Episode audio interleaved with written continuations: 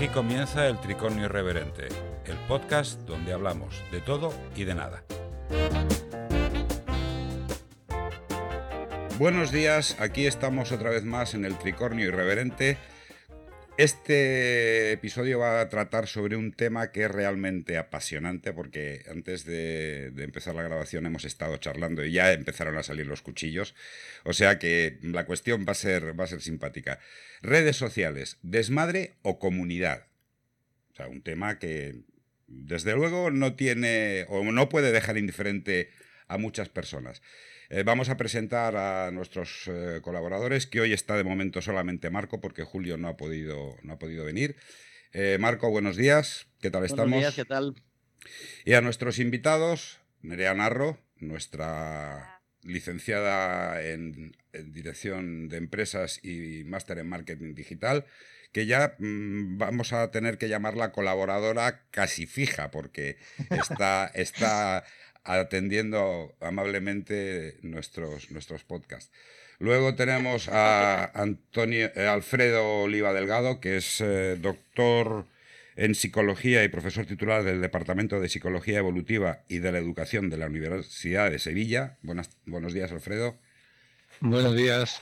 Y luego, por último, Juan José Santiago Parejo, que él es, eh, vamos a ver si lo tengo aquí, es eh, perito judicial experto en propiedad intelectual e industrial. Entonces nos va a clarificar muchas cosas de las que hablaremos en este podcast. Y ya sin más, recordaros que eh, tenemos toda la información del episodio en la página de, de donde encontraréis los libros que recomendaremos, los cómics que recomendaremos, la película y la serie, que en los últimos eh, podcasts no lo pusimos esto en, en, la página y me disculpo, porque tengo tanto trabajo que, no, que a veces se me pasan cosas. Sin más, la película. Vamos a ello. La película de hoy es una película eh, eh, curiosa, cuanto menos curiosa, porque nos plantea una premisa eh, bastante, yo diría que inusitada, mm, divertida en un primer momento, pero, pero luego nos plantea un dilema moral muy curioso. Eh, nos referimos a la película Polizón, una película que ha estrenado Netflix en, dentro de esa guerra que tiene con las demás plataformas que dijo, prometió que un estreno por semana, y efectivamente está cumpliendo lo de un estreno por semana. Y la verdad, eh, hay algunas películas que me están sorprendiendo muchísimo de Netflix. Para bien, además. Bien, como decíamos, eh, la película se llama Polizón. Eh, está interpretada por Anna Kendrick, a la que hemos visto ya en otras. En otras películas de, Hollywood y por Daniel Dae Kim, que al que mmm, algunos, eh, los, que los que seguíamos la serie, recordaremos como el teniente de uno de los, uno de los integrantes de la, de la Brigada de Policía Hawaii 5-0, haciendo del teniente Chin Ho Kelly. Pues bueno, en esta ocasión eh, nos los presentan a los dos como astronautas, junto con, con su jefa de misión, una, una, actriz que yo no había visto nunca, sinceramente, aunque actúa muy bien. Um, en la primera misión de la, de la, raza humana a Marte. Son ocho meses de, de, viaje y bueno, pues todo empieza bien, todo empieza fantásticamente correcto, el lanzamiento es un éxito, hasta que en una reparación de rutina de estas cosas que se escacharran de cuando en cuando en las naves espaciales, pues eh, de pronto mmm, cae algo encima de la comandante que se asusta mucho, mmm, se, arma con lo que puede, va a empezar a liarse a porrazos con lo que le ha caído encima cuando se dan cuenta de que es una persona, es un hombre, es un técnico de la, de la estación de mantenimiento, de hecho no es un técnico cualquiera, es el jefe, el ingeniero jefe de mantenimiento de la nave que se ha pegado un golpe cuando estaba cerrando las cosas para el lanzamiento, se ha quedado inconsciente con su traje y, uh, bueno, pues um, se ha metido de polizón en la nave sin comerlo ni beberlo. Eh, ¿Qué pasa? Pues lógicamente le ayudan, le curan, le atienden y bueno, le integran en la, en la vida de la, de la nave, pero hay un pequeño problema. esa expedición tenía el oxígeno muy racionado y limitado. ¿Y ahora qué pasa con cuatro personas? Y hasta ahí podemos contar. A mí personalmente me ha encantado la película, además tiene, tiene dosis de todo, tiene debate moral, tiene acción, tiene, tiene efectos especiales sorprendentemente buenos, es una película eh, que ha hecho, ha hecho la, la, rama germana de Netflix, los, los alemanes que ya se sabe que cuando hacen cosas las hacen muy bien, muy sobrias y muy, muy creíbles, y a mí personalmente me ha gustado, me ha gustado muchísimo, es una, es una película que recomiendo. Pues bueno, yo en ese caso optaría por la pajita más corta y, y golpe en la cabeza. Gol, golpe de remo. ni debate moral ni nada. Nada, nada. Se acabó. Bueno, yo, Eh, yo a, voy a- a terminar pronto con la película, demonio. Yo voy a- voy a presentar una, una serie que a mí me ha dejado flipado. Porque ya vi la primera temporada de Love, Death and Robots, que es esta serie que, de la- a la que me voy a referir. Y en esta segunda, si la primera parte fue buena, porque la primera fue- parte tuvo momentos eh, increíbles, Mm. esta segunda parte ha salido mejor que la primera. Y el señor Tim Miller y Dave Fincher, que son los director, director y productor de, de la serie, se han lucido. No voy a decir nada más, voy a decir simplemente que la veáis, está en Netflix. Y hay una cosa eh, que a mí me ha sorprendido gratamente. En el año 87-88 me compré un libro de un escritor americano que se llama J.G. Ballard, Playa Terminal, y resulta que me encuentro que el último episodio de. O sea, la última historia de, de Love, Death and Robots es El gigante ahogado, Gigante abogado, sí, señor. que es una adaptación de- de- del relato de, de Playa Terminal escrito por J.G. Ballard. Yo simplemente digo esto. Soberbio. Que si me permites, si me permites, Carlos, eh, parece que, el, que ese, ese episodio, ese cuento, no tiene nada, Mm. ¿vale? Es, es dices, bueno, ¿y esto a dónde va? Pero claro, te pones a reflexionar sobre lo que, lo que realmente te quiere decir y hay mucho que pensar, ¿eh?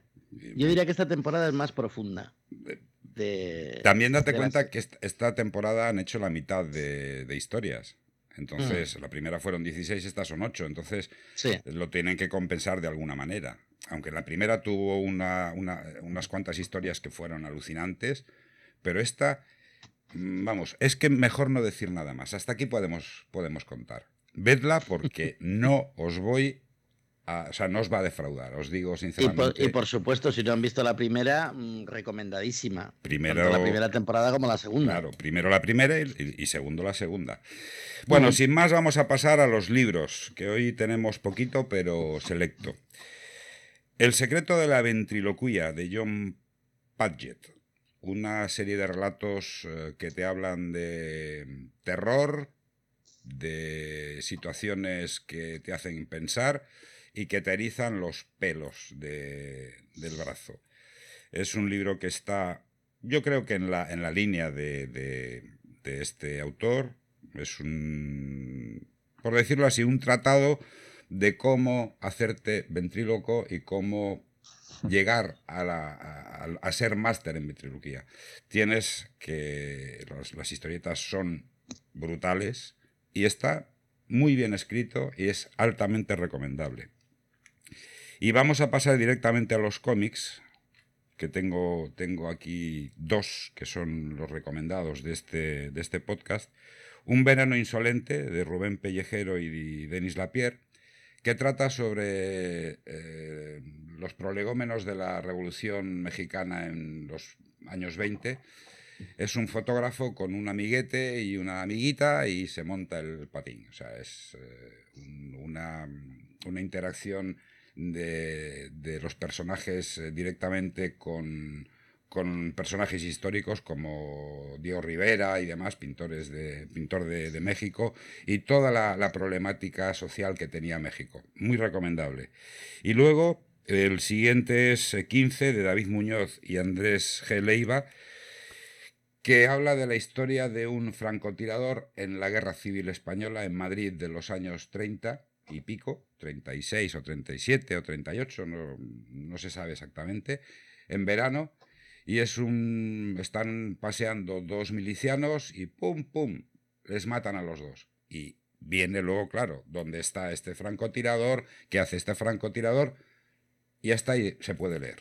Porque la historia realmente, dentro de la, de la mm, brutalidad y de la, del despropósito que es una guerra, tiene su, su moraleja. Bueno, sin más, ya pasamos a nuestro tema de hoy. Redes sociales, desmadre y comunidad. O comunidad. Sí, desmadre o comunidad, perdón.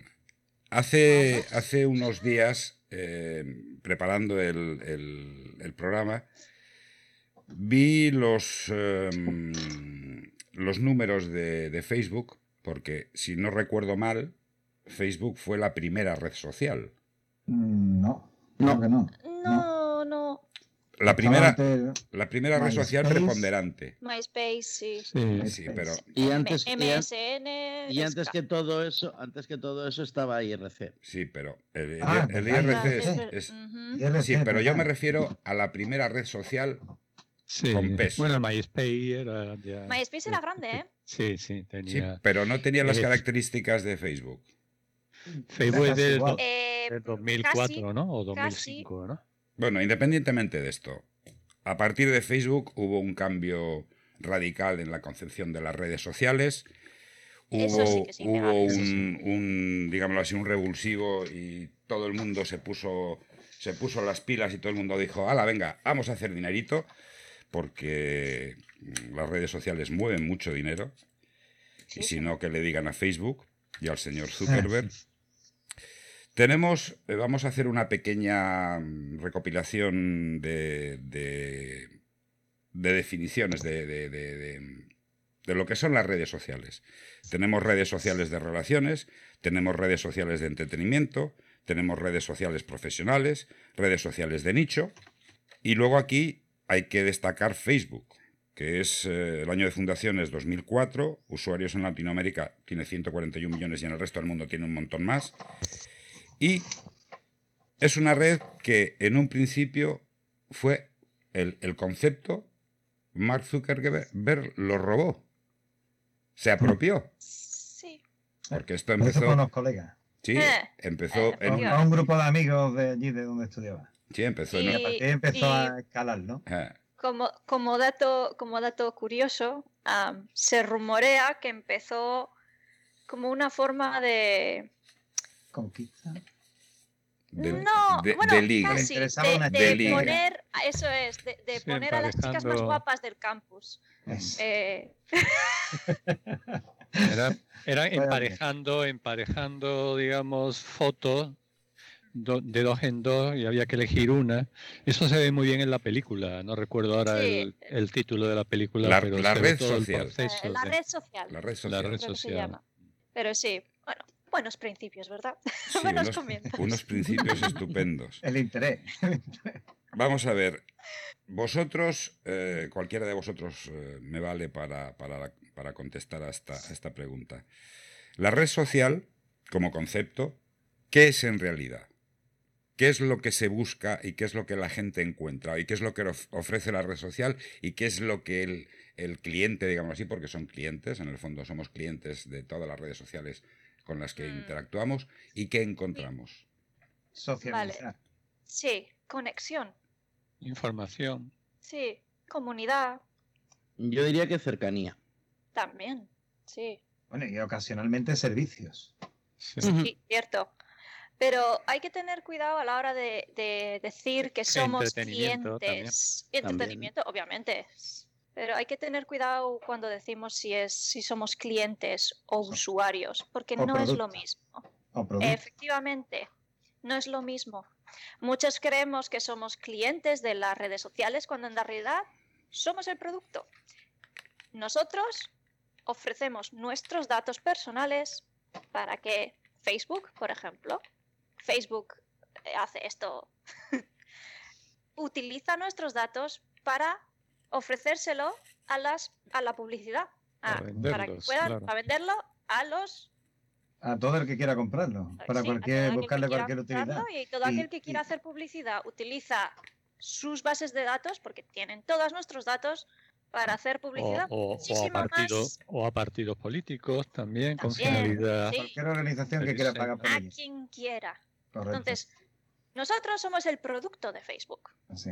Y no solo nuestros datos legales, también Fotos. nuestros datos condu- conductuales. O sea, nuestras Claro. conductas y nuestras reacciones con Ajá, observación es de verdad. estímulos y de ahí extraen una serie Me de- viene, me viene a la cabeza el, el caso de un, de un diputado de un lander alemán que estaba dando una conferencia y dijo, bueno, em, a ver, vosotros pensáis que vuestra privacidad es sagrada, vosotros pensáis que nadie os sigue y vosotros pensáis que, que sois totalmente independientes y que no estáis monitorizados ni, ni controlados. Bien, se pone una diapositiva detrás de él y se ve un mapa de la ciudad donde él estaba, creo que era Bonn, y un montón de líneas, un montón de círculos verdes, un montón... Dice, bueno, las líneas son mis desplazamientos a lo largo del mes pasado.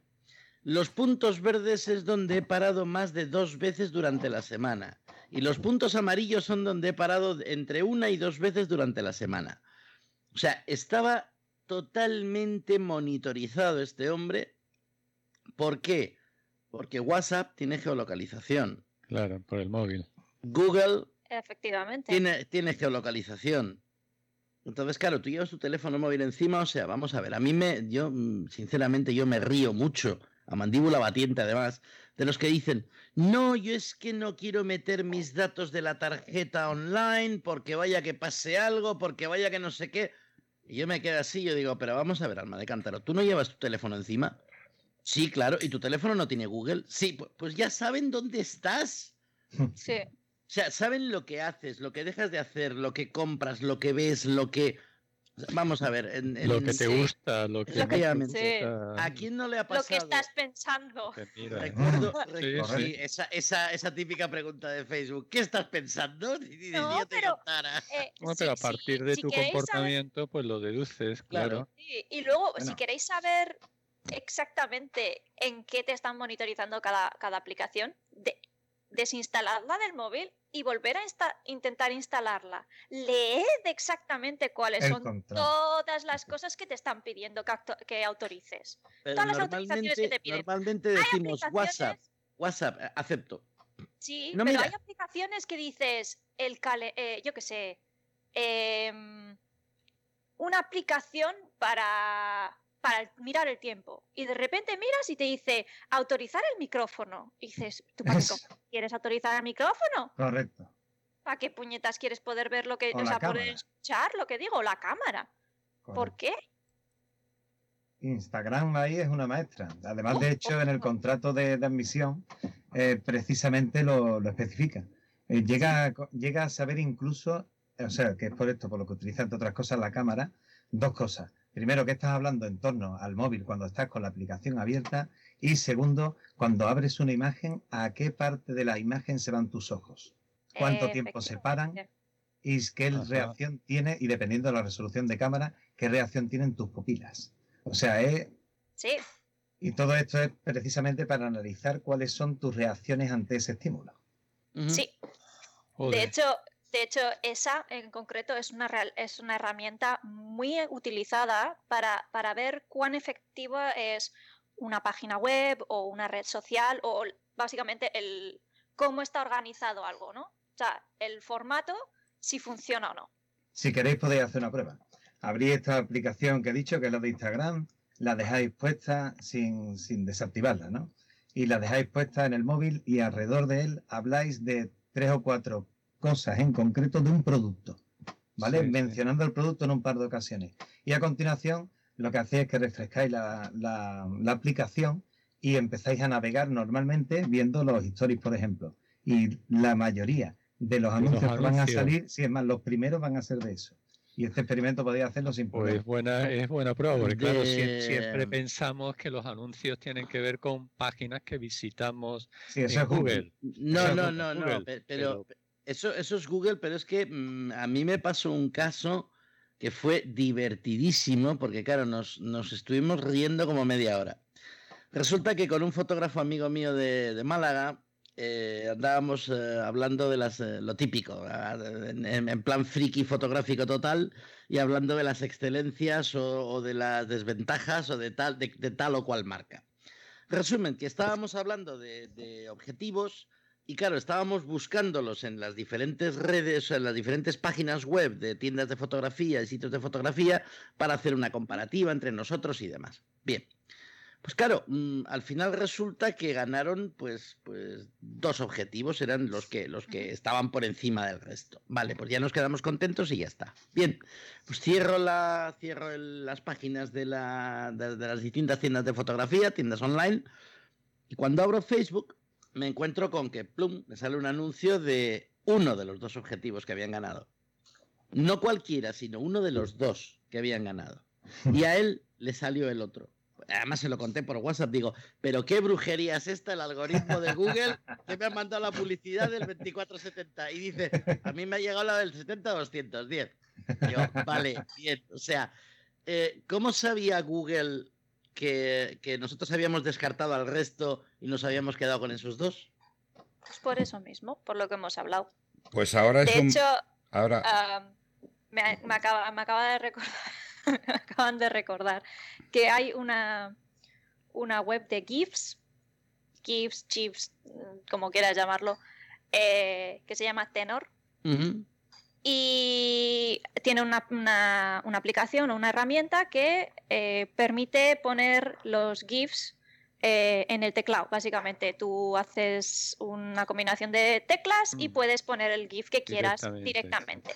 ¿Vale? Pues en el momento en el que haces eso, tienes que aceptar que Tenor puede monitorizar todo lo que escribes.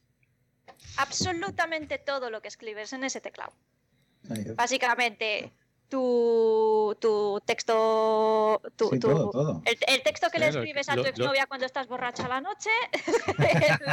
Pero lo que, lo que escribes. La, las, las contraseñas, las, las, las contraseñas de tu aplicación del banco virtual. Por ejemplo. Pero lo, lo, que escribes en Word, no, ¿no? Sí, sí, todo, todo lo que tú te todo, todo, lo que escribes en el teclado. A la entrada de teclado. Te pueden, te pueden robar textos. Lo eh, que sea. Claro, Tú sí. los has autorizado, no te están robando. Sí, Tú no, los has claro. autorizado. sí, sí. Es decir, que si tú eres novelista o es sí. escritor, pues te pueden pillar Ajá. una. piratear, ¿no? Correcto. Bueno, yo creo es que tampoco es pirateo. Yo es que creo-. Realmente, Eh, eh, eso del, Sí, sí, del si no, tú no aceptado, leer, no claro. leer la letra pequeña, no leer Ese es el eh, la- los, los, los términos del servicio, etcétera, etcétera, nos hace muchísimo daño, porque no sabemos qué es lo que estamos dando a cambio. Pero en EREA, eh, eh, y eso yo creo que la mayoría de nosotros eh, lo hace, es decir, aceptar sin leerlo todo.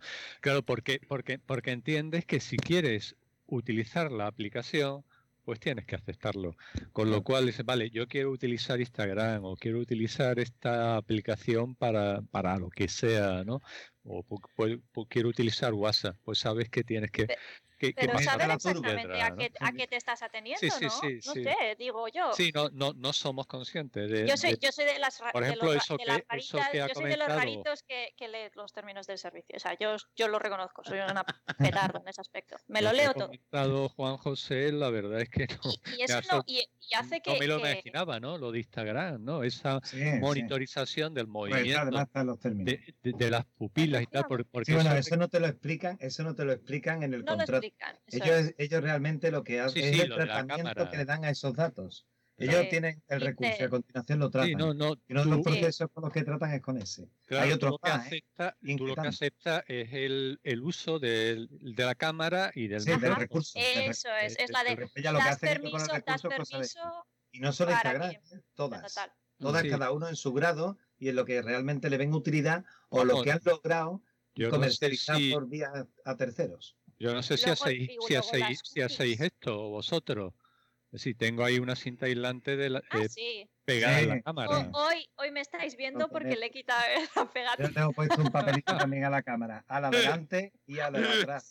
A. Yo, Claro, yo en el teléfono no, pero yo cuando acabo las clases eh, desconecto la cámara del ordenador. Eso es. Bueno, yo, no solo está Yo creo que posible. ahora es buen momento Ah. para hacer un inciso en lo que os habéis referido antes de los algoritmos, el Big Data y los algoritmos. Oh, ¿Eso cómo funciona? Para nosotros apenas tiene utilidad, digo, como usuarios, salvo que seamos empresarios y tengamos un alcance en cuanto a repercusión, yo que sé, nacional o internacional, o que querramos hacer en un momento determinado una campaña de publicidad y promoción muy directa, enfocada a un target en concreto. Entonces sí tendría algún tipo de utilidad, pero el costo que tiene y la precisión que tú tienes que lograr ahí, la inversión en cuanto al retorno no es tampoco una cosa muy relevante, pero para las multinacionales y grandes empresas es genial, es Sí. genial, o sea, es que, ¿sabes? Mira, uno de los datos que van en el Big Data, por ejemplo, es de los rumbas. Los rumbas, por ejemplo, los del estilo así que limpian. Sí, esta gente, claro, ellos necesitan saber, como, como máquina que va a limpiar tu casa, necesitan saber dónde están las ubicaciones por las que sí puede pasar o no y cómo interactúan estas, ¿vale? Pues una de las cosas que hacen es un mapa de tu casa, ¿de acuerdo? Donde se determina dónde están las zonas, qué mobiliario tiene, qué cosas tiene puesta. Uno de los principales clientes de esa red de datos es precisamente IKEA. Por el hecho de que a ellos les sirve precisamente para localizar dónde pueden hacer promociones de según qué artículo, focalizar un target en los cuales le vaya a, te- a obtener un retorno que sea, mm, o sea, sustancial, que en un momento determinado la inversión que se hace adquiriendo los datos de Big Data y el refresco, porque además esto, el Big Data es un comercio impresionante porque Sí. no solo existe como en sí mismo, como la fórmula de adquisición de datos, sino es que además tiene una secuencia de refresco que puede llegar a ser diaria. Sí, O sea, esto al- increíble. Final, al final el a Big. Data son unas macro bases de datos que encima están interrelacionadas entre sí, por lo tanto puedes sacar correlaciones que de otra manera ni se te podrían ocurrir.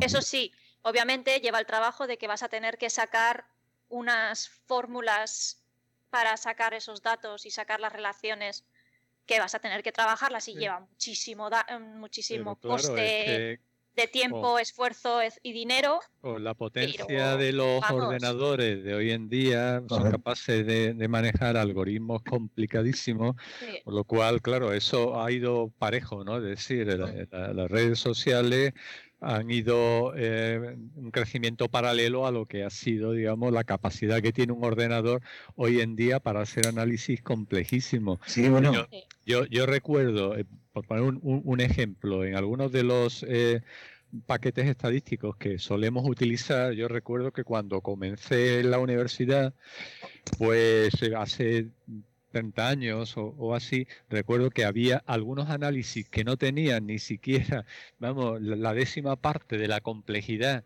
que tiene cualquier análisis que hacemos hoy en día y recuerdo que, además lo, hacíamos en, eh, eh, en Basic, ¿no?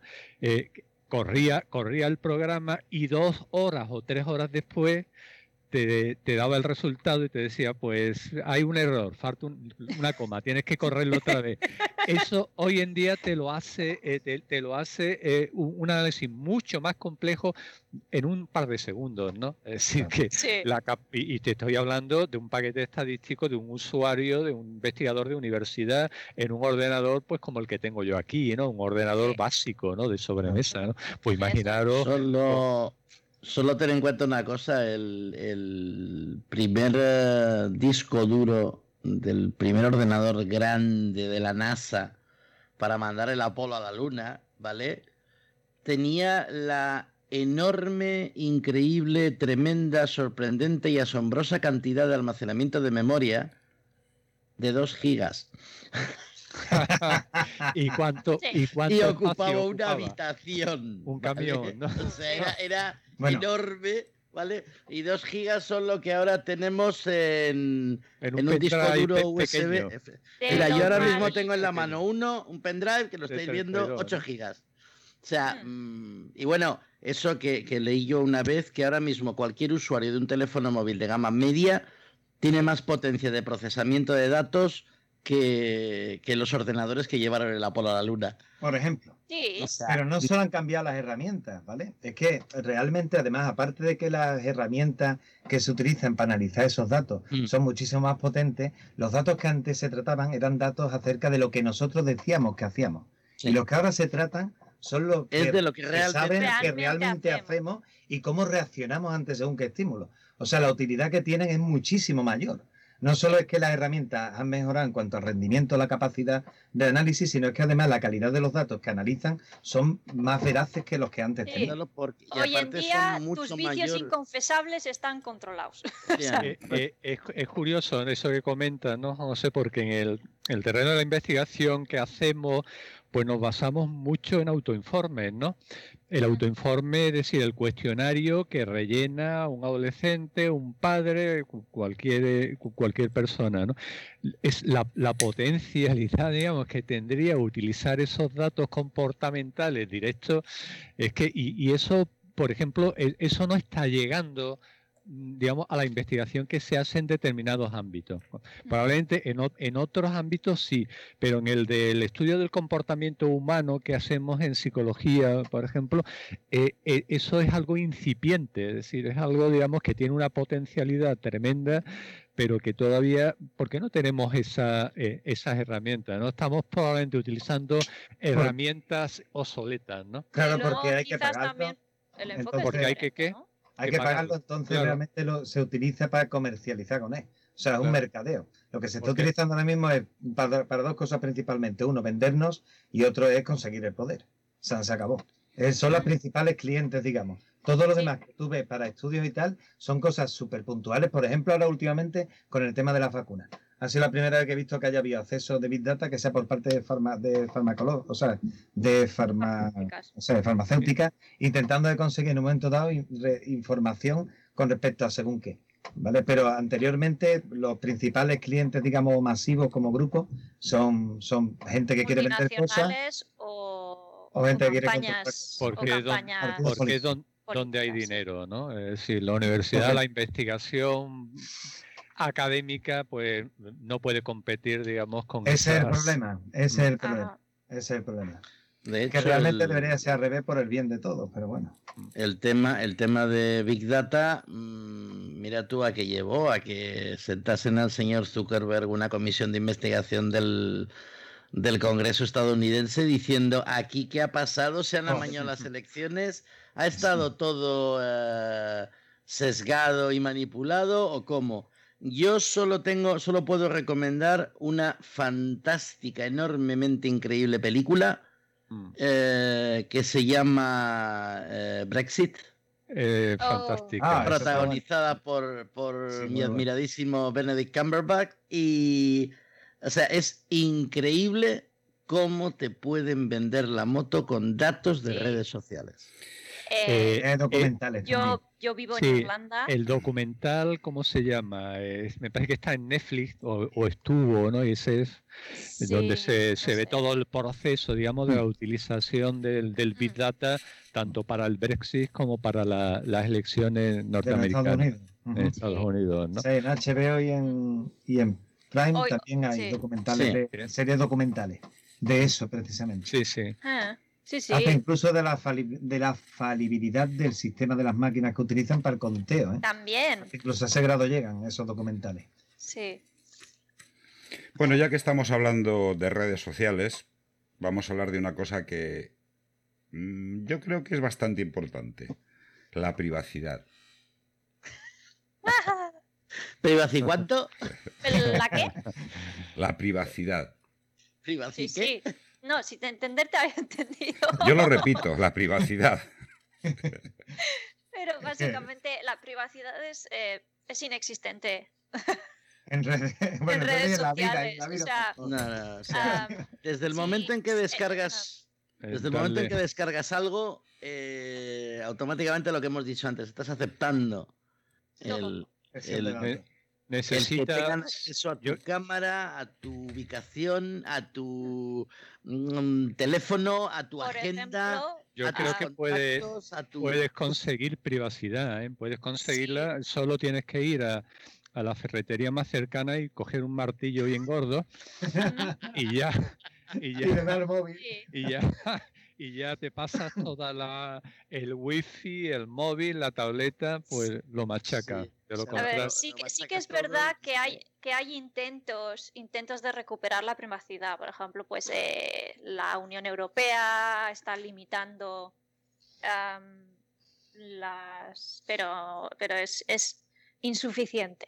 O sea, es, Es muy poco y muy y tarde. desactualizado. Y, Y sobre todo lo más desactualizado. importante es que está desactualizado, porque yo no sé si es aposta, pero realmente van como a remolque de los estilos que se van utilizando para la minería de datos. Efectivamente, es que van entonces- demasiado lento. Correcto. Entonces no da tiempo a, a- a- a rea- desarrollar una estrategia que Preventiva, realmente vaya a funcionar para asegurar la privacidad de los usuarios.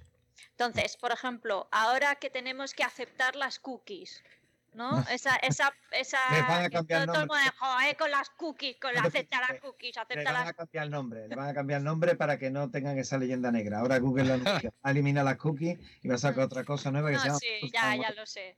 Y son otra cosa nueva que es lo mismo, pero con otro nombre. Para que, Eh, no, sí. para que la gente cuele, o sea, trague. Un ¿no? rebranding, básicamente, eso es lo que han hecho.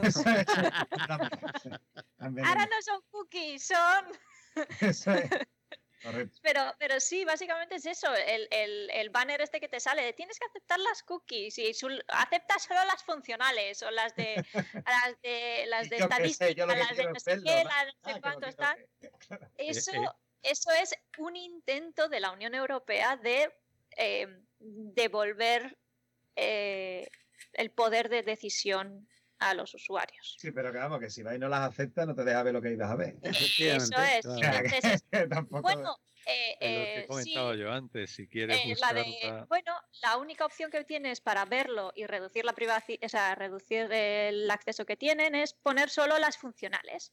Pero al final ¿Cuál también las La funcionales, es cuál, ¡Ey! no ¿cuáles sabes, no cuáles son las funcionales que dicen ellos. Es que las necesito realmente para Correcto, funcionar. porque además en cada caso cada uno puede determinar cuáles son esas funcionales. Eso es. Entonces es es es es, mm, es, un- eh, eh, es un buen Quiero y no puedo, quiero y no puedo. buena idea, mala ejecución.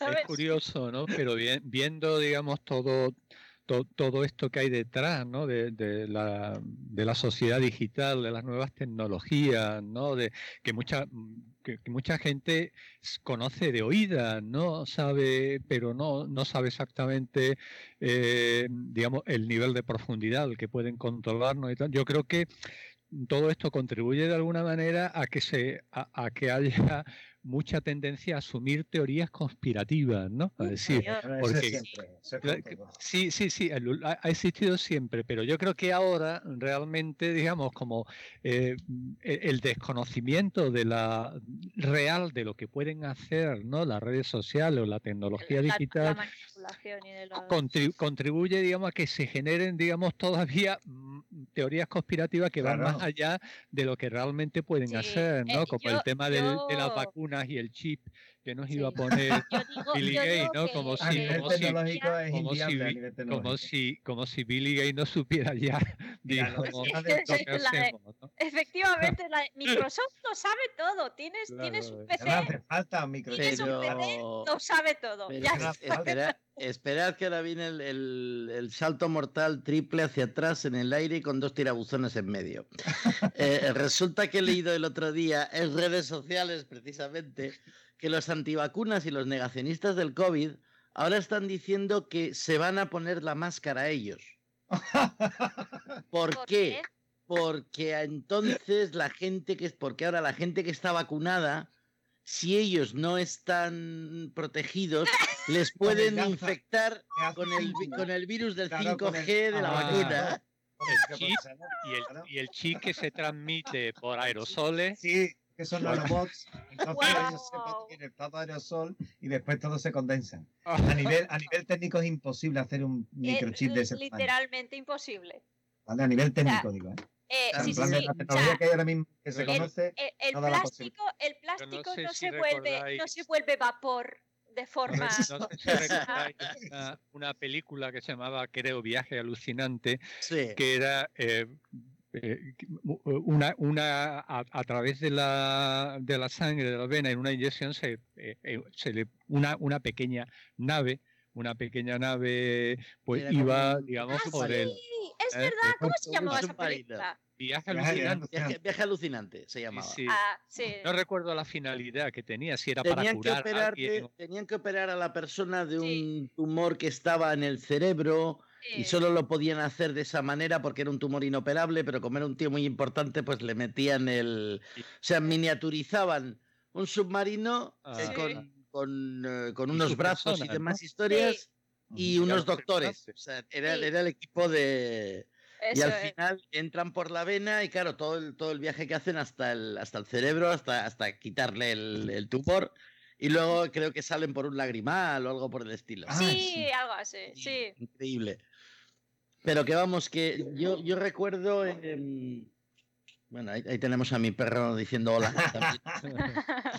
Yo recuerdo una, una, una frase que decía un amiguete mío cuando estuvo tan de moda del, aquello de que no se escuchan por teléfono, es que nos escuchan. Siempre decía, eh, cuando yo de- que, claro, me llamaba y decía, dime niño, me dice, muy buenas a ti y muy buenas a la gente de la NSI, NSA. Yo, eh, eh, eh, yo he hecho esa- CIS o lo que sea que nos esté escuchando. yo he hecho esa broma. O empezar una Sí. conversación con asesinato bomba presidente. o sea, cuando va a empezarla ya ahí. Bueno, si algo, ya Sí. está puesto. vamos Yo, a eh, pasar. y, a- la, y la gente que saluda a la cámara cuando está. Hola, mi agente del FBI. Pues no os lo toméis a cachondeo, pero corre por ahí un rumor, que no sé si será cierto o no, pero en vista de lo que, de lo que se lleva en redes sociales y en tema informático, no me extrañaría nada. Eh, la cuestión es que el Windows, todos los Windows, tienen una puerta trasera implementada por Microsoft y a la cual tienen acceso NSA, CIA y compañía. Sí, Entonces, eso, tú guardes eh, lo que guardes en tu ordenador, sabes positivamente, supuestamente, vamos a ser... Sí, es un, ¿eh? es un rumor que está bastante no. largo. Puede estar, pero dentro de la operatividad termina donde terminan los servers estadounidenses. ¿Vale? Nosotros, cada, nosotros dentro de España tenemos una, digamos que una, una frontera eh, técnica que es la de nuestro, nuestro, o sea, nuestra administración de nuestro internet, digamos, ¿vale? Nuestro enlace, la puerta de enlace con los demás. Entonces ellos lo podrán tener a lo mejor instalado y será operativo y a lo mejor también, que no lo conozco el caso, ¿vale? Y a lo mejor será también a nivel, o sea, de utilización y de capacidad técnica dentro del marco de lo que es la, Estados Unidos. Estados Unidos, correcto. O sea, ya a partir de ahí mm, no deberían de poderlo hacer, salvo que hagan otra técnica Porque diferente. es- estarían, estarían entrando en, en un conflicto Claro. diplomático. otro estado, porque o sea, están. Pero Juanjo, ¿cuándo le ha importado al tío Sam la privacidad y los derechos de la ciudadanía mundial? Pues en el momento en el que Europa le puede poner los pies en el cuello. Muy Hombre, ya bien, ¿no? fue- Pero- bueno, eso, eso sería, eso sería un tema. de espionaje, ¿recordáis? Sí. Contra Merkel y tal. Y... Bueno, eso sería un tema para otro la- podcast. Las, las protecciones que tenemos en Europa, por muy pocas y malas, mal, mal ejecutadas A- a los que estén, funcionarios es porque, porque Europa ha puesto el pie en el suelo y ha dicho, eh, que no, que esto no se hace. Esto es Europa y las cosas se hacen de manera diferente. Bueno, ah, tendrían que tener, no sé, tendrían que de- tener un equipo un poco más, ah, Destinar más puesto al recursos. día, pero- más puesto al día. Es que destinar recursos cuesta dinero y a lo mejor Ya, es en ya. algo en lo cual nosotros nos conviene porque tenemos una vía de financiación por parte de cuatro lobbies que nos están comprando deuda externa, que da la casualidad que una de ellas es de Microsoft.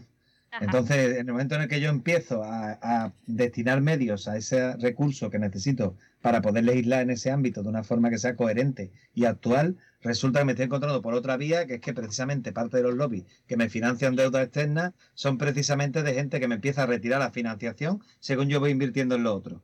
Claro. Eh, es como, ¿sabes? Sin, sin hacerlo de forma totalmente velada, pero tú te das cuenta. ¿Por qué? Porque meto aquí 10 y de aquí me quitan 20. Hostia, si dejo aquí de meter, de aquí recupero financiación. Bueno, pues me explico. Eso, eso sin Sí. decir, sin, porque no se Sí. debe, no se puede decir, Entre que igual puede haber una reunión en un despacho en el que se mencione explícitamente esa medida de, co- de coacción, al fin y al cabo.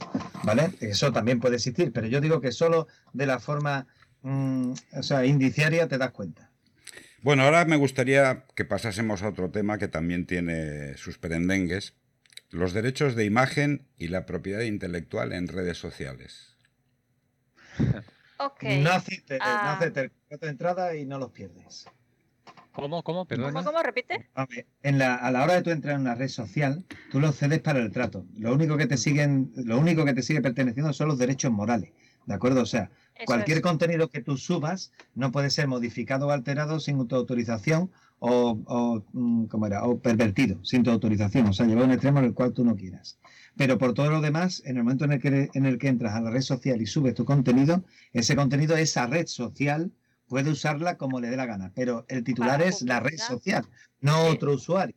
¿De acuerdo? Si otro usuario usa Claro. tu contenido, ahí sí que hay conflicto. Pero si es la misma red la que lo utiliza para hacer una campaña de promoción, para lo que le dé la gana, tú ahí no tienes nada que hacer, salvo Facebook, que haya eso es. modificación.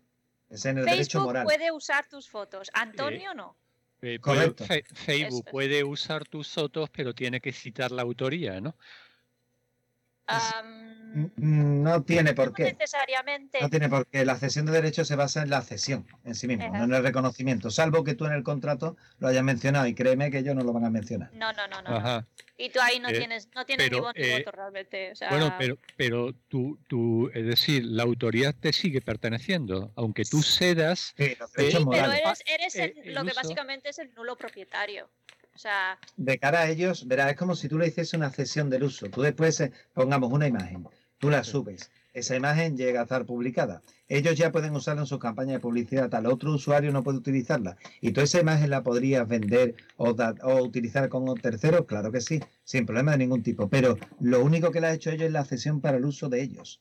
O sea, ya no te, ya no te Es- pertenece a ellos. es básicamente como si tú le prestases un vestido a tu hermana y ella pudiese usarlo para lo que quiera, Es decir, pero el, vesti- el básicamente, vestido es tuyo, pero ella lo usa básicamente cuando lo quiere que y como quiere. está lo que está utilizando Facebook o lo que se atribuye Facebook cuando tú subes una imagen a la red social es el usufructo ilimitado Eso, de tus imágenes. es Eh, Son tuyas, por supuesto que son tuyas y no te las va a quitar, pero Mm. pero si a Facebook le gusta una foto tuya para una campaña de publicidad, para hacer un collage, o los vídeos estos que nos mandan de es tu cumpleaños y hemos seleccionado estas imágenes.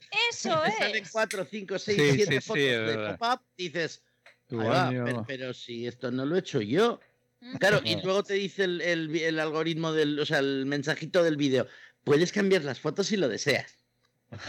No voy a poder cambiar las fotos si son mías, no te digo. porque es como- Pero claro, el, Efectivamente. el- el programa, o sea, el algoritmo de Facebook, la inteligencia artificial que, que regula el, el tema de, de los vídeos estos y tal, ha cogido esas cinco o seis fotos. ¿Por qué? Porque tú le has dado derecho, tú le has dejado que use tus fotos sin ningún tipo de problema.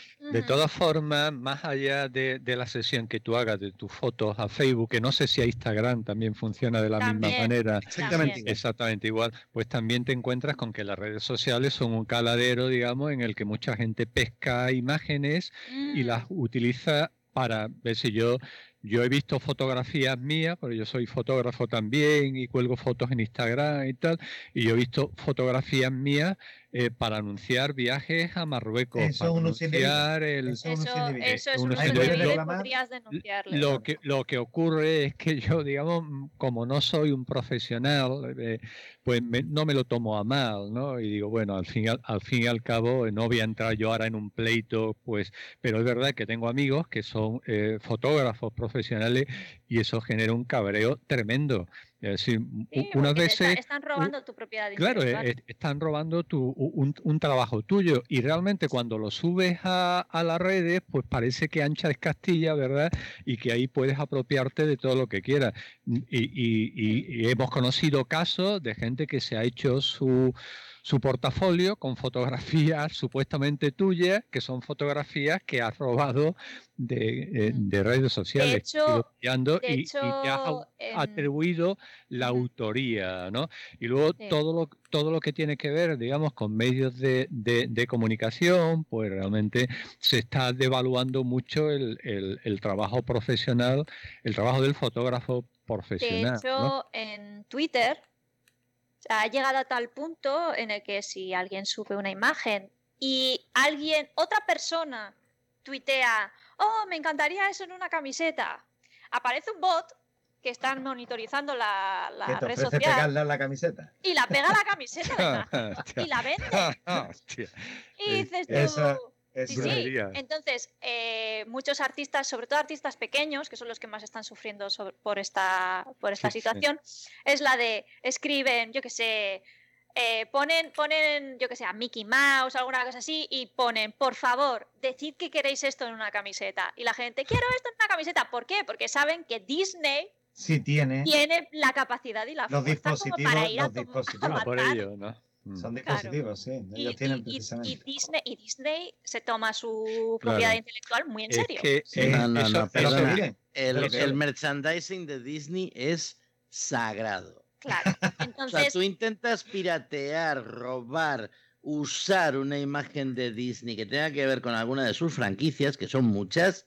mm, Recordemos que, lo- que algunos futurólogos han Es dicho el- que en el 2100 Disney es gobernará el el mundo. 70%, 60, Eh, 70, antes 70, de- 80% del mercado del entretenimiento pertenece a Disney o algo O sea, así. es una barbaridad. O sea, El intentas problema- utilizar, el problema no es de, una, no es una de imagen de Disney. Disney eh, fraudulentamente y, y- y te cortan las alas en cuanto... el problema es de los pequeños, de, de los creadores, digamos, pero Sí. en- o- eh, con las redes sociales, con la sociedad digital, todo lo que tiene que ver con música, con fotografía, con vídeo, todo, to- todos los derechos de autor, digamos, pues ahí realmente ha empezado. Sí, Porque, porque el usuario se ha acostumbrado a pensar que todo es gratis. ¿Eh? sí, La que todo el música- monte es orégano. la música es gratis, los vídeos son gratis, todo me lo puedo bajar de, de la red, por lo tanto, lo que estás de alguna forma eh, devaluando o, o, digamos, echando por tierra lo que es la creación, porque si, si luego- los creadores no pueden vivir de su trabajo, Sí. pues realmente na- na- nadie va a crear, ¿no? Entonces, claro, Y- es verdad y que se puede es una buscar pena fórmula- que fórmulas alternativas, ¿no? Que de eso seguramente sabréis más que yo, ¿no? De cómo conseguir, digamos, eh, fi- financiar tu creación por vías alternativas, ¿no? Que ya eso lo estamos viendo en YouTube, lo estamos viendo en TikTok, ¿no? Pero realmente, mientras, digamos, en esa transición de lo que ha sido el mundo de la creación de toda la vida a, a lo que es la creación en el mundo digital, hay ahí un terreno de arenas movedizas, ¿verdad? Donde muchos creadores están, la, la creación está sufriendo mucho, ¿no? Sí, y, y lo que más pena me da a mí personalmente es el hecho de que, de que esos creadores pequeños se sientan completamente eh, perdidos en, el- en el- en la situación de, o sea, la única manera que tengo de luchar contra estos malnacidos que me están robando mi... Bueno, bueno, malnacido o Productos ignorante. es- O ignorante. No, es no, no, eh, utilizar sí, sí. a, ma- a- a multinacionales como, como escudo, que encima esas multinacionales pueden- Mal- pueden malnacido no tener no ningún- porque, Sí, porque yo me creo... refiero, a ver, la mala leche, por la leche. porque yo creo que eso lo hemos hecho todo. En esta transición, todo hemos descargado películas gratis, No, yo, lo- música. a ver, no, yo estaba tipos. diciendo malnacidos desde el punto de vista de la- de la- del propio artista que dice, serán hijos de la gran, quitado esto sí, cabreo. No, no digo que la gente que lo hace sean malnacidos en, en- en ningún momento. Sí, sí. Simplemente estoy diciendo desde el punto de vista de de, esa de cómo se siente esa, esa persona en el momento, que es la de, ¿serán? Me cago en 10 que me han Te ha robado. dicho malnacido que es light, ¿eh? Sí, eh, Alfredo, Alfredo, tenías razón, todos hemos descargado eh, fotos, películas, música, todos hemos recurrido en, en nuestros Eso viejos es. tiempos al, al emule El y hemos Emule. descargado Blancanieves y resulta que era P2P, Blancanieves y los sí. siete enanitos viciosos. Eh, O sea, A y buscas, esto- buscas la página sí. web donde lo Sí, puedes claro. ver pirata y todas Sí. esas cosas. sí. sí. Desgraciadamente, eh, y la cosa es esa, Internet empezó así. O sea, el desarrollo de Internet fue primero todo, todo, todo pirata y luego se ha ido, se fueron regulando las cosas, se han ido a- más o menos regulando entre Yo, yo, yo con el permiso, Carlos, con tu permiso, quisiera Sí. plantear una pregunta. ¿Hasta qué punto es, es eh, desagradable o hasta qué punto es, eh, digamos, em, rozar la ilegalidad o ser uno de esos, entre comillas, malnacidos que has dicho tú antes, Nerea? Cuando tú, por ejemplo, suponte que tienes una persona que tiene las cuatro plataformas grandes de, de visionado de, de series y son las cuatro plataformas de, de contenido eh, digital, eh, digamos Amazon Prime, eh, Disney HBO. Plus, eh, HBO y Netflix, y aparte tienes un par de páginas pirata donde ves las series que no tienes en ninguna de las otras plataformas. Ah, ahí no te. Ojo, ojo. Eh, Yo, yo personalmente. Eh, ¿eh? Yo personalmente diría Carlos, que el lo que problema tiene- está. Ay, el Marco, lo que- problema lo está que cuando. tienen es mucho tiempo esa persona. Porque, joder, para ver las que no están en las cu- A ver, cuatro yo- Bueno, en Movistar, te, te, ha, te- te ha dejado en el tintero Movistar. también. Sí. A ver, pero sí que es verdad que hay, por ejemplo, yo suelo ver eh, series asiáticas y es muy difícil conseguirlas en... Sí, O sea, yo siempre, obviamente siempre intento verlas desde lugares en los que es legal, pero sí que es verdad que, es, que hay algunas, alguna cosa que sea imposible encontrar de otra manera y quizás si realmente quieres, quieres, quieres verlo, vale. Pero para mí el problema quizás entra más que, que hagas tú como usuario el hecho de que tú robes propiedad intelectual para beneficiarte Ah, monetariamente de ello. De hecho, hay, hay Ahí está- sentencias. Ahí está el problema. De hecho, hay sentencias judiciales eh, que plataformas digitales de, de- de películas y de series han denunciado a usuarios que se descargaban eh, series, películas, lo que fuera, y como no había un, un lucro por medio, les han absuelto. Es que depende del, depende del valor del daño. Es que eh, no es lo mismo cuando tú te descargas una película para verla tú, que sigue siendo delito, ¿vale? No lo Sino eso no se hecho- discute. Sino el hecho, ya, ya, por eso ya que ahí me he callado. Sino el hecho realmente, sino el hecho, sino el hecho, o sea, el, el que es la gravedad, Claro. lo que indica es la gravedad, es la cantidad de repercusión que tenga en cuanto a distribución que tú hagas. O sea, si en un momento dado tú te la descargas, sí. Yo no te estaba hablando de descargas, te estaba hablando de verlo online, de streaming. Sí, sí, verlo, bueno, verlo, verlo ya es menos grave, ¿no? Digamos dentro de más de la escala, ¿de acuerdo? Pero Sí, sigue siendo no. un acceso a un contenido ilegal, ¿de acuerdo? Entonces, No es lo está- mismo que poner la película, descargártela y ponerla en el videoclub de la comunidad. de- tu por ejemplo, o que hagas copias de CD y te vas al mercadillo de tu calle a venderlo. A vender. Por ejemplo. Efectivamente. Entonces, claro, ahí es donde está la diferencia, o que tú tengas en un momento determinado una- un piso donde tiene 40 duplicadoras y estás sacando 800 Co- CDs co- por minuto, a que vender. tienes a 32 personas, las cuales te lo están distribuyendo en manta en un sitio. Sí. O sea, Ah, la ley prevé, a la hora también de dictar sentencias, precisamente cuáles son los índices de gravedad. Entonces es posible que queden absueltos, pero, pero con contemplación de falta, supongo. O sea, que no será un Sí. absuelto. Porque en realidad, porque en Sí, realidad el robo que tú le estás haciendo es mayor. Porque si Claro. tú, digamos, lo que le Está estás lucro. Claro, lo que le estás robando es una película que vas a ver tú, lo que está perdiendo, digamos, esa empresa es un visionador potencial, ¿no? Mientras que si, está, si estás vendiendo 10.000 CD, pues Son realmente... 10.000 ventas más las Claro, potenciales claro. Efectivamente. Luego también, eh, dentro de la propiedad intelectual, existen diferentes opciones. Está el copyright de toda la vida, pero también están las, la- los copyleft. Entonces, hay algunos, algunos, hay algunas cesiones de derechos que se, que se, por ejemplo, la de si no lo vas a utilizar, como, o sea, si lo utilizas sin ánimo de lucro, puedes, puedes, puedes eh, compartirlo, puedes distribuirlo, pero siempre y cuando pongas el nombre del autor. Sí, hay, en el Creative Commons hay principalmente tres rangos. Uno es el de tú puedes utilizarlo sin tener ni que hacer mención y hasta incluso puedes, puedes modificarlo. Otro es el de puedes utilizarlo, mm, pero no puedes modificarlo. Y otro es el de puedes utilizarlo, no puedes modificarlo y tienes que citarlo. Entonces ahí es donde están los, los rangos. Y después hay un cuarto que creo que es precisamente el que está intermedio, que es el de mm, puedes modificarlo, pero tienes que citarme. Luego, eh, en relación con, con el tema este de los derechos, están también los derechos de imagen que tenemos nosotros como personas, eh, porque esto entre, entre quienes hacemos fotografía de calle es un, es un aspecto muy recurrente. Es decir, tú haces una fotografía, aparece un sujeto que no te ha dado eh, el permiso, no ha consentido eh, que le hagas la foto y tú ahora, eh, y eso lo hacemos todos los que hacemos fotografía de calle, y ahora subimos la fotografía a Instagram donde se ve claramente esa persona, que en muchos casos incluso puede ser un menor de edad.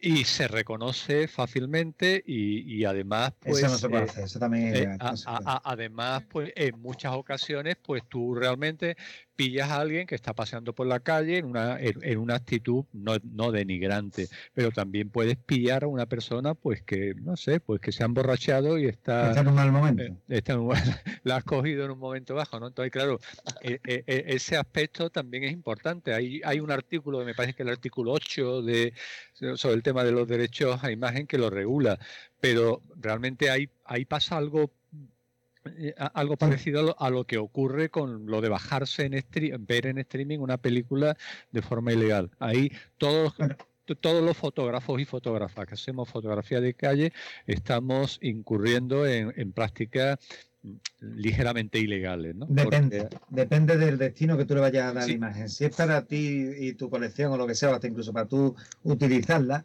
el problema que tenemos en el momento en el que tú vas a, poner, a exponerla de forma pública. En ese momento tienes que impedir que se identifiquen a los que están o que los que estén mm. te hayan hecho un contrato de cesión. Que hasta incluso hay aplicaciones que las puedes llevar en el móvil y te las pueden, o sea, te las puedes complementar con ellos, te las firman y tal, se hacen las fotos y tal. Y entonces a continuación tienes la cesión para esa imagen en concreto. Pero hay una excepción, ¿vale? Que es si tú, por ejemplo, vas a destinar esa fotografía que tú has hecho para editorial. O sea, si tú después vas a hacer una cesión para temas de noticias o que sean de cosas, eh, que de algo que esté pasando en un momento determinado y sea para comunicación pública. O sea, si tú vas, si tú después la cesión de esa, por ejemplo, vas a hacer eh, de ese metraje para unas imágenes que van a salir en el noticiario de las 3 de la tarde, eso ya es editorial y en este caso da igual que la persona que salga se supone, Porque se supone que es de interés público, ¿no? Correcto, eh, correcto. efectivamente, que es lo que diferencia, mientras que si yo lo hago, salgo aquí a la calle y, hago una fotografía de... Salen tus pues dos vecinos, pues hostia, o tiene que... O tiene y yo lo cuelgo, y yo lo cuelgo en Instagram, en el momento en que lo cuelgo en Instagram ya es público, entiendo, ¿no? Correcto. Por lo cual esa persona podría denunciarme, ¿no? Así es. Eso es. Ah, es totalmente correcto, salvo que te haga cesión de, derechos o tú modifiques de forma que no se le reconozca. Lo que ocurre es que hay cierta eh, permisividad, ¿no? Digamos, decir, porque se supone, bueno, yo hago una fotografía en la calle, no estoy denigrando a esa persona, no sale en una actitud, eh, pues como la que he comentado antes, pues normalmente no suele, no suele haber problemas, pero sí que ha habido casos de denuncias, sobre todo cuando han aparecido menores. Y si ya el menor o la menor aparece pues en la playa, por ejemplo, pues ligera, ligero de ropa, o imagínate un niño de 4 o 5 años, pues que, pues que está desnudo en la playa, ¿no? Pues realmente ahí sí puedes tener problemas muy serios. Yo llevo mucho tiempo haciendo fotografía en la calle y tal, y solo he tenido problemas e, en una ocasión, y era, me parece que era en Sofía, y yo creo, y una situación de esta de alguien que está incluso lejos, ¿no? Y el tío se vino a mí, ¿no? Me pidió que borrara la foto, yo mintiéndole le dije que yo era abogado y que entendía los derechos y que en una situación pública en España, pero el tío era una harta de grande, ¿sabes? Mi mujer, mi mujer detrás, por Dios, Alfredo, borra ya la foto, bórrala. El tío llamó a la policía cogió el, teléfono, llamó a la policía y en ese momento ya le dije, mira, la borro, le enseñé la foto, le dije, mira, no se te reconoce en absoluto.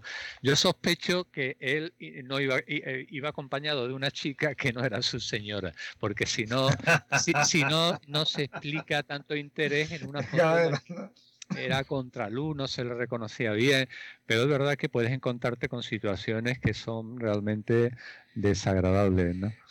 Yo, quería comentar que yo también hago fotografía urbana. Sí, algunas buenas, ¿eh? bastante buenas. Se agradece. Mi, mi producción la, llamo paisajes urbanos. Y desde la típica mm, señal de aparcamiento a un servilletero. Suelo. Un montón de cosas. Entonces, a mí lo único que, el único que me puede denunciar es el ayuntamiento. Porque, porque, porque casi No, todo es de suelo. No les des mobiliario ideas, urbano, ¿no? Sí. Bueno, no les des ideas, que la administración pública anda muy recaudar. sí, no, no, eso, eso, eso por supuesto. Bueno, yo quería introducir otro tema, y este te atañe directamente, Alfredo. Psicología y redes sociales. Bueno, eh, eso es como, como hablar, como redes sociales, porque ahí puedes meter todo, es decir, eh, comportamientos, adicción, usos inapropiados o mal uso, eh, es decir, no, eh, no sé por dónde efectos positivos, efectos negativos. eh, de qué de- de- Empieza- de- por dónde empezamos empieza por el principio. Ha- Empezamos por- Hagámoslo, hagámoslo fácil, empecemos por lo malo y luego vamos a lo bueno. Sí, sí, Ah, es fácil, ¿no? Jo, Adicción, pues, sí, bueno, sí, el, la, la- la mayoría de las redes sociales están diseñadas para mantenerte dentro, enganchado. Entonces, luego, eh, luego sí es, que es es- verdad que es puede- verdad que, y que decía Marco, empecemos por lo malo y vayamos a, a lo bueno. Probablemente haya más efectos negativos, no lo sé, ¿eh? que positivos, que también lo hay, pero es verdad que siempre que surge una nueva tecnología, cualquiera que sea, pues em- empieza a preocupar. eh, Pasó con la imprenta, ¿no? Con la pr- imprenta y, y ahí tienes al Quijote que se volvió loco, ¿verdad? De tanto leer, ¿no? Hoy a nadie, a ninguno de nosotros se nos ocurriría, ¿verdad?, que los libros pudieran tener esos Modelo. efectos negativos, ¿no? Pero es verdad, surge una nueva tecnología y la preocupación está ahí. ¿Hay adicción o es probable eh, que genere eh, adicciones? Pues lo ha dicho Nerea, es decir, están diseñadas pues con mucho conocimiento de lo que es el com- comportamiento humano y, y sobre todo de lo que es eh, lo que son las técnicas de reforzamiento, el reforzamiento además que utilizan las redes sociales, que es el reforzamiento que no es fijo, ¿no? que es variable. Es decir, tú subes una foto a Instagram, tú cuelgas algo en tu muro de Facebook y realmente lo que vas buscando siempre es repercusión, es decir, like, comentarios, ¿verdad? Claro, eso eh, no, no está fijo. Es decir, tú, y, y si, Carlos, tú tienes también, subes fotos eh, también a, a Facebook a Instagram, lo sabrás, ¿no? Es decir, algunas fotos pues gustan más y otras gustan menos. Tú, tú cuelgas un post y, y uno tiene mucha repercusión Y otro ninguna. tiene Mm. po- poca repercusión. Entonces, claro, e- esa característica de las redes sociales las hace tremendamente adictivas, porque precisamente son esos reforzamientos los que son más difíciles de, de extinguir. ¿Somos todos los sujetos igual de vulnerables a las redes sociales? Evidentemente no. Eh, evidentemente no, es decir, nosotros hemos hecho distintos estudios sobre adicción a redes sociales. El último que, que estamos colaborando con la Consejería de Bienestar e Igualdad ha incluido sujetos desde los 14 hasta los 64 años, me parece. Hemos incluido una escala de adicción. Otro que Claro. hemos hecho es desde los 12 hasta los 26 años o hasta los 36, distinto. La curva es muy clara. La curva es clarísima. ¿Sabéis cuándo, eh, eh, eh, es más, eh, eh, hay más incidencia de adicción a las redes sociales? ¿Cuándo hay más vulnerabilidad? ¿A qué edades? Adolescencia. Entre los 14 y los 19 y 20 años. Cuando estás determinando. No, no, no falla. Eh, ¿Sabéis cuál es la variable más determinante? Es decir, la que, la que hace que seamos más vulnerables. El No. autocontrol. Mm. Ahí está clarísimo. El control que tenemos de nuestras emociones y el control que tenemos de nuestros impulsos. Hay sujetos que usan mucho las redes sociales y lo hemos visto en nuestro estudio y a pesar de usar mucho las redes sociales no generan una adicción porque la adicción no es sinónimo de tiempo de uso. ¿eh? Ojo, ¿eh? Eso tenemos que tenerlo muy claro. Es decir, hay sujetos que usan mucho las redes sociales y no desarrollan un comportamiento adictivo porque tienen mucho autocontrol. Para hablar de adicción tenemos que hablar de mono.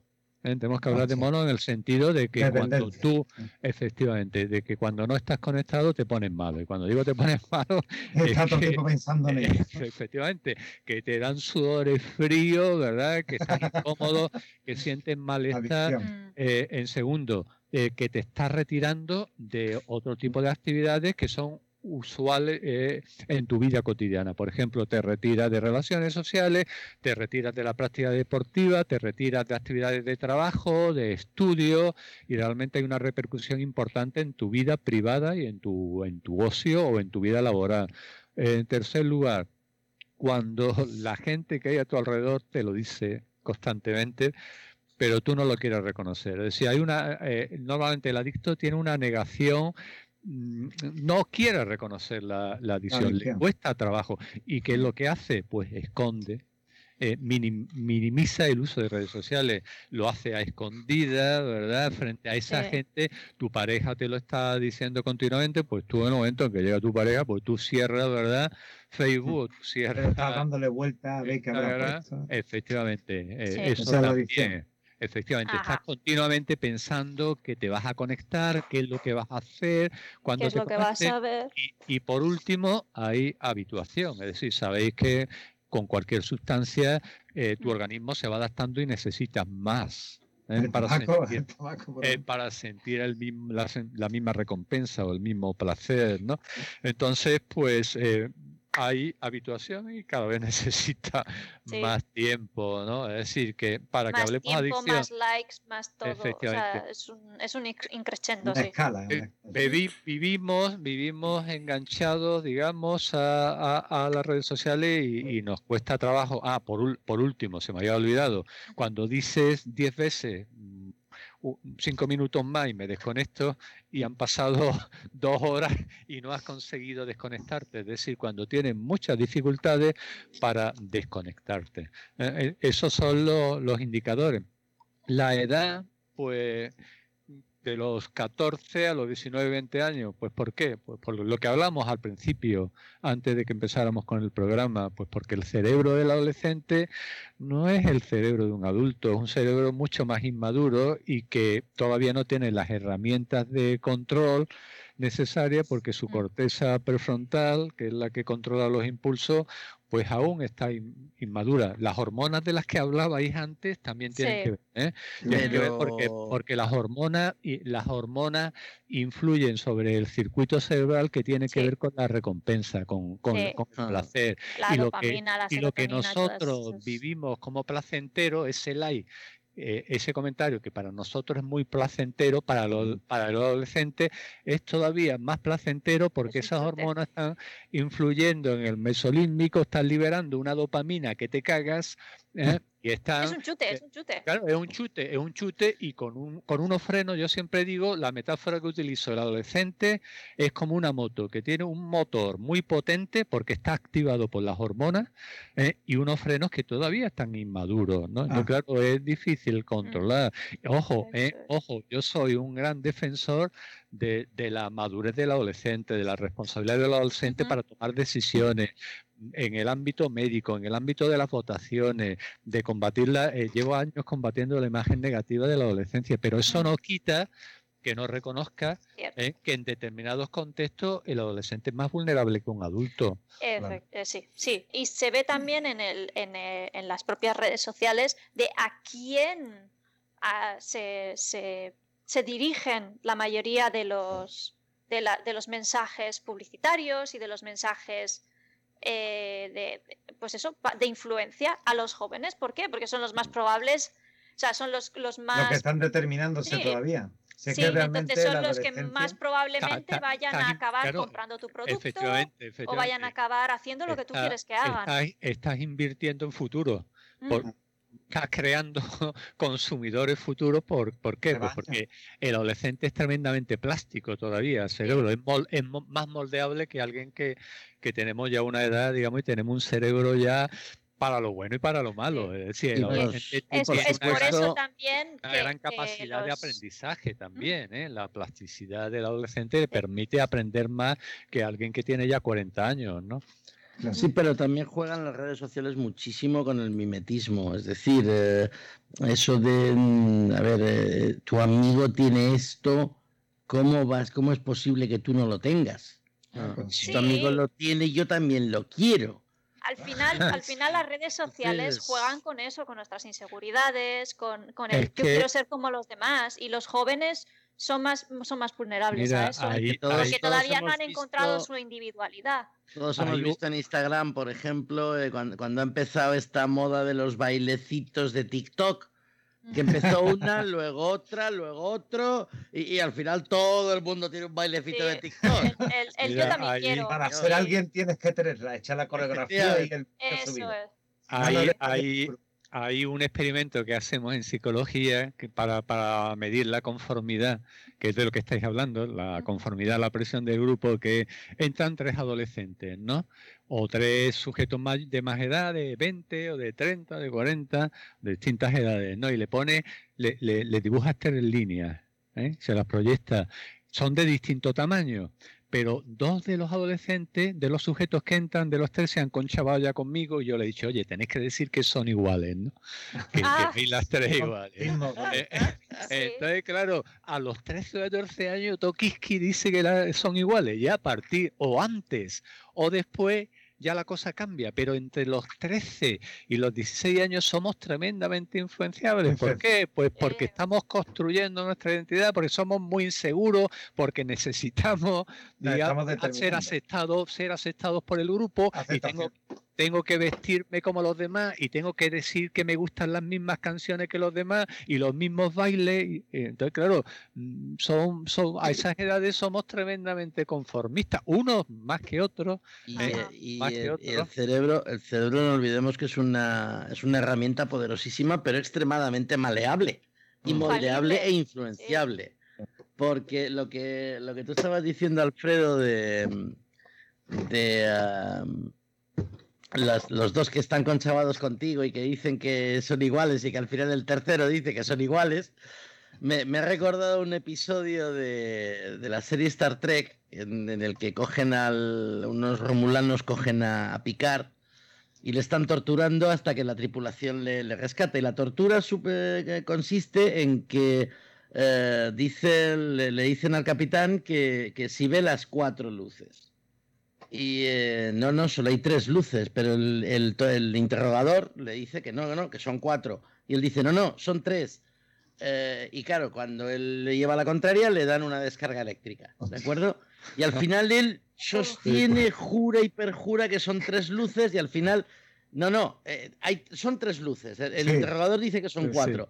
Pero luego cuando le rescatan y tal, y está hablando con la doctora y tal, dice, la, la última frase del episodio es brutal, dice, ¿sabe qué es lo curioso? Dice, ¿qué? Dice que al final yo veía cuatro luces. Hostia. Pero no lo reconocía. Y no, no, No no lo, no lo reconocía porque qué demonio, no- va a dar su brazo a torcer. Es el, es el Ah. protagonista, evidentemente, es Picard. Pero, pero al final, al tío le hicieron comulgar con ruedas de molino y al tío veía al final Es cuatro que- luces. Es que luego eh, el, hecho de decir, porque claro, estamos hablando Ajá. de que tú te tiene que gustar lo que le gustan los demás y aceptar, ¿verdad? Y, y seguir esa, e- esa norma. El aislamiento y el rechazo social, el, el tú ser aislado, el, el que te rechacen en el grupo, pues porque no siguen e- esas pautas, eh, cuando, cuando se escanea el cerebro de un adolescente para ver qué ocurre, cuando siente el rechazo social, sabéis que se, se activan las mismas zonas del cerebro que se activan ante el dolor o ante la falta de alimentación, ante el hambre. Es decir, y eso no ocurre en un, ce- en un cerebro adulto. Es decir, no vivimos el rechazo social, el aislamiento social, no lo vivimos a los 14 años como lo vivimos a, a los 40. A los 40 pues nos preocupa y tal, igual que nos gusta también la aceptación, pero eh, eh, no lo vivimos con la misma Eh, intensidad, sí. claro. En, en la Eh, adolescencia la- la- el, el rechazo social es mortal. Mm. Claro. y además Que todo-. Por eso, todo, y, claro. y- y desgraciadamente con las redes sociales Claro, se ha eh, exacerbado claro, mucho el más. bullying. Porque al final Sí. el bullying no es más que eso, o sea, utilizar el rechazo para hacer daño. Sí, pero no, no, no estaba llegando yo todavía Mm. al extremo ni del sexting, ni del bullying, o el grooming. Ahí está tu, tu amigo. Eh, sí, no, el mío está, el mío está tieso ahí, está dormido, lleva dos horas dormido y no, no protesta. No, sino simplemente el hecho de, de, no, de, no sentirte eh, reconocido, a lo mejor de que cuelgas una foto y, nadie, eh, y, nadie te, la comenta o nadie y, no tienes like, eh, que a lo mejor quedan, digamos, para algo. todos lo hemos vivido eso, ¿no? Es decir, joder, han, han quedado para, para ir a, a, una excursión a un sitio y no me han llamado, tío. Todos recordamos eso, era un cuchillo clavado en el, en el pecho, ¿no? Entonces, claro, a esas edades son tremendamente vulnerables y lo que ha comentado Nerea, es decir, las redes sociales lo, lo, que hacen es, un efecto, digamos, expansivo, ¿no? De todo lo que ocurría en el contexto inmediato, ahora ocurre en un contexto mucho más amplio, más difícil de, de, controlar. además, ¿no? porque antes si esos sentimientos simplemente los experimentabas en el colegio, por ejemplo, porque, pues eso. Y, ya estoy hablando del caso extremo del bullying, ¿eh? O sea, mm. porque eso antes era solo en el colegio y tenías tu, refugio, estaba en casa, ¿no? Pero es que ahora ya no hay refugio, porque las redes sociales son una extensión. Mm. Entonces, eh, incluso en, tu, en lo que sería tu refugio, estás recibiendo ese rechazo y eso. Entonces, eh, los adolescentes son especialmente vulnerables a los efectos negativos de las redes sociales. Mm. el, bullying o el sexting también, ¿no? El, oh. el, sexting, el hecho de, bueno, pues de que a un adulto, bueno, y eso probablemente sean los casos más obvios, más conocidos, ¿no? De un adulto que se intima contigo, que te pide eh, que se hace pasar por otro adolescente, que te, que te, pide alguna foto y que luego con esa foto pues te chantajea o te pide te pide para pedirte algo a cambio, ¿no? Es decir, eso digamos son los lo, digamos lo, lo, uso más perverso, quizá el grooming, el sexting, el, el, bullying, ¿no? Eh, sí, eh, yo tengo compañeros en el departamento que están trabajando, eh, llevan años trabajando en eso. De, de, hecho, han salido varios casos de influencers que han utilizado, pues eso, que han, que han realizado grooming y sexting con, con, menores. Menores, y, y, y, vamos, o sea, se, se, se, lía la marrana, vamos, o sea... Sí, sí. Bueno, bueno sabéis que ahí eh, eh, la, la, Guardia Civil y la policía tienen equipos pues eh, dedicados fundamentalmente a estudiar ese tipo de, delitos. ¿no? Sí. Sí, delitos tecnológicos y además en concreto el área de menores. Efectivamente, sí, sí, sí. Bueno, yo, yo lo que veo es que estamos entrando de lleno en el lado oscuro de las redes. A mí me gustaría que, tú, mm. que, que, por lo menos dijésemos algo bueno, que creo que algo bueno tendrán las redes, ¿no? Y luego, mm. luego, luego abundaremos en el lado oscuro, pero vamos. Eh, entonces vamos a acabar diciendo el lado oscuro. a ver, se va a quedar mal eh, no, es que en este. El lado bueno de no, cerremos, el, cerremos el lado oscuro ya, ¿no? Es, sí, no, hay que volver luego. No, ah, bueno, sí. le vamos a entrar el lado oscuro hay que ampliar porque además hay cosas que hemos tratado que enganchan perfectamente, como ese uso por terceros del contenido que tú has subido. Yo, por ejemplo, lo que, no sé si lo habéis comentado porque ha habido un momento que me he tenido que quitar de en medio por el tema de que han llamado a la puerta y tal. Eh, el, estabais hablando de bullying cuando yo me fui de la, de la conversación. Eh, yo me he quedado alucinado con, con, lo que ha pasado en estos últimos días en, las redes sociales. La chiquita esta, la, la colaboradora de Cruz Roja en, en la playa de Ceuta, mm. eh, abrazando a ese pobre subsahariano que está el pobre, mm, vamos, o sea, deshecho, ¿vale? Porque sabe Dios la odisea. Y hago un inciso, después de esa fotografía, poco después, a, los minutos o a una hora, lo devolvieron otra vez a, Marruecos. Ajá, sí. eso es otra, eso es otra. menor, menor. Eso es otro, otro cantar, esa es otra historia. Pero mm, lo que me parece muy, muy fuerte, muy fuerte, es que esta chica, por un lado, ha recibido mm, amenazas de muerte en su Twitter y en sus redes sociales. Alucinante. Por aquello de estar, de estar y, cito el, el tuit que yo leí, abrazando a un negro de mierda. Oh, ¿Vale? Y por otro, por otro, eh, un tal eh, Herman Tersch eh, diciendo que mm, cómo es posible que esa mujer se deje abrazar mientras un subsahariano le magrea los pechos.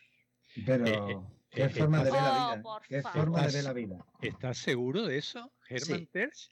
Sí, sí, sí, sí. Joder, es Puedo- increíble. Te no puedo si- buscar, te puedo buscar incluso el, el tweet para. La- es que la, la deriva de, de algunos personajes públicos solo se explica desde un problema de salud mental importante. Porque, claro, yo entiendo que, porque sabéis quién es Germán Ter, ¿no? Germán Ter fue el director de, de ¿cómo se llama?, de, de extranjeros de- del país, ¿no? De información extranjera. Este tío tiene un, un libro precioso que escribió en los años 80 o 90 sobre los países de, de Europa del Este, una, una visión muy, muy, muy moderada, muy, muy matizada, eh, para que, que, eh, digamos, a quienes militábamos en la, en la izquierda en aquellos años nos abrió mucho los ojos hacia el comunismo real, ¿no?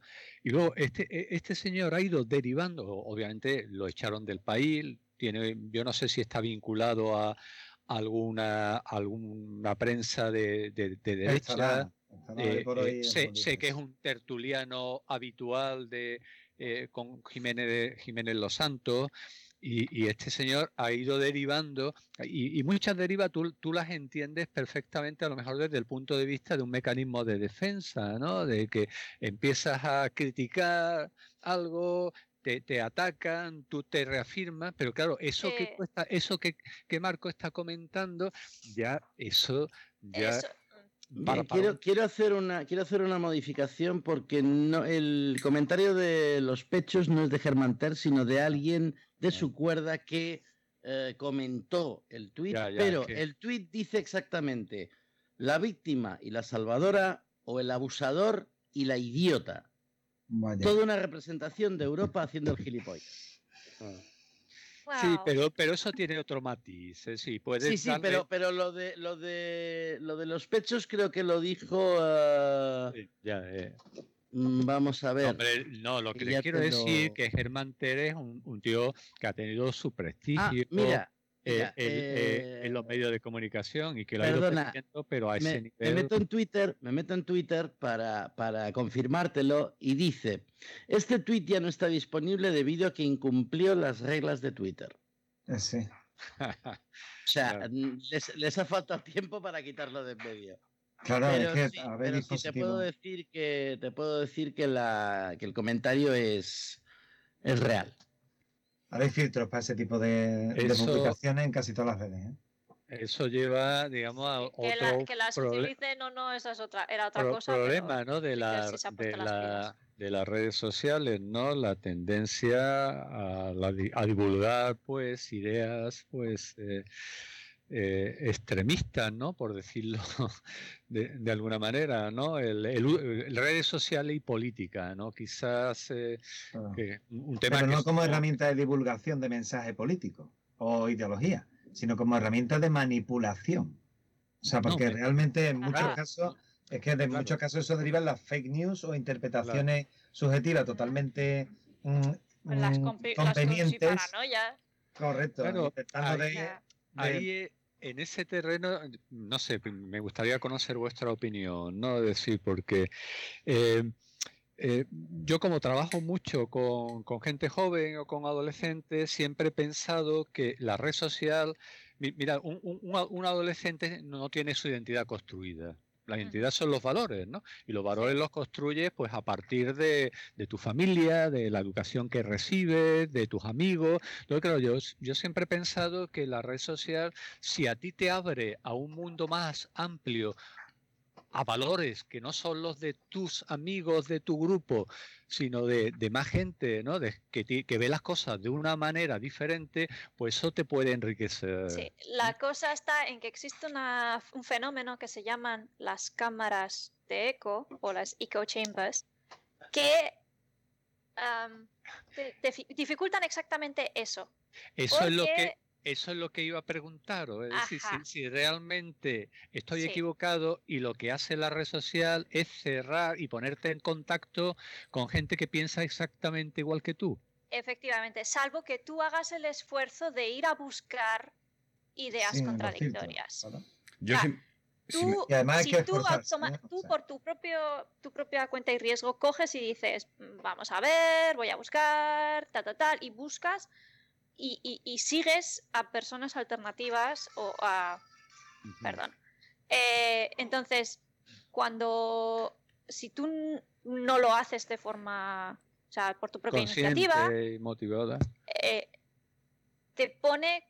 O sea, la cosa es que el Estás en un algoritmo... bucle, ¿no? Eso es, entras en un bucle y cuanto más reaccionas y más, más reaccionas a las cosas que tienen que ver contigo, más te las muestran. O más te muestra, si por ejemplo tú respondes de forma negativa a un vídeo porque no te ha gustado nada, empiezan a salirte esos vídeos para que te mosquees. Mm. Porque al final, eh, por ejemplo, YouTube y Facebook no reconocen si tu reacción ha sido positiva, Positiva o o negativa negativa. le está exactamente igual. De hecho, cuanto más reacciones, mejor.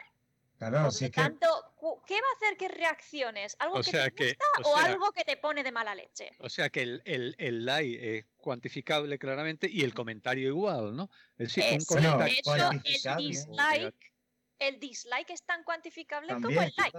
es que realmente la moneda, Sí, el la dislike moneda, sí, pero el comentario, es decir, analiza cualitativamente No el comentario. cualitativamente.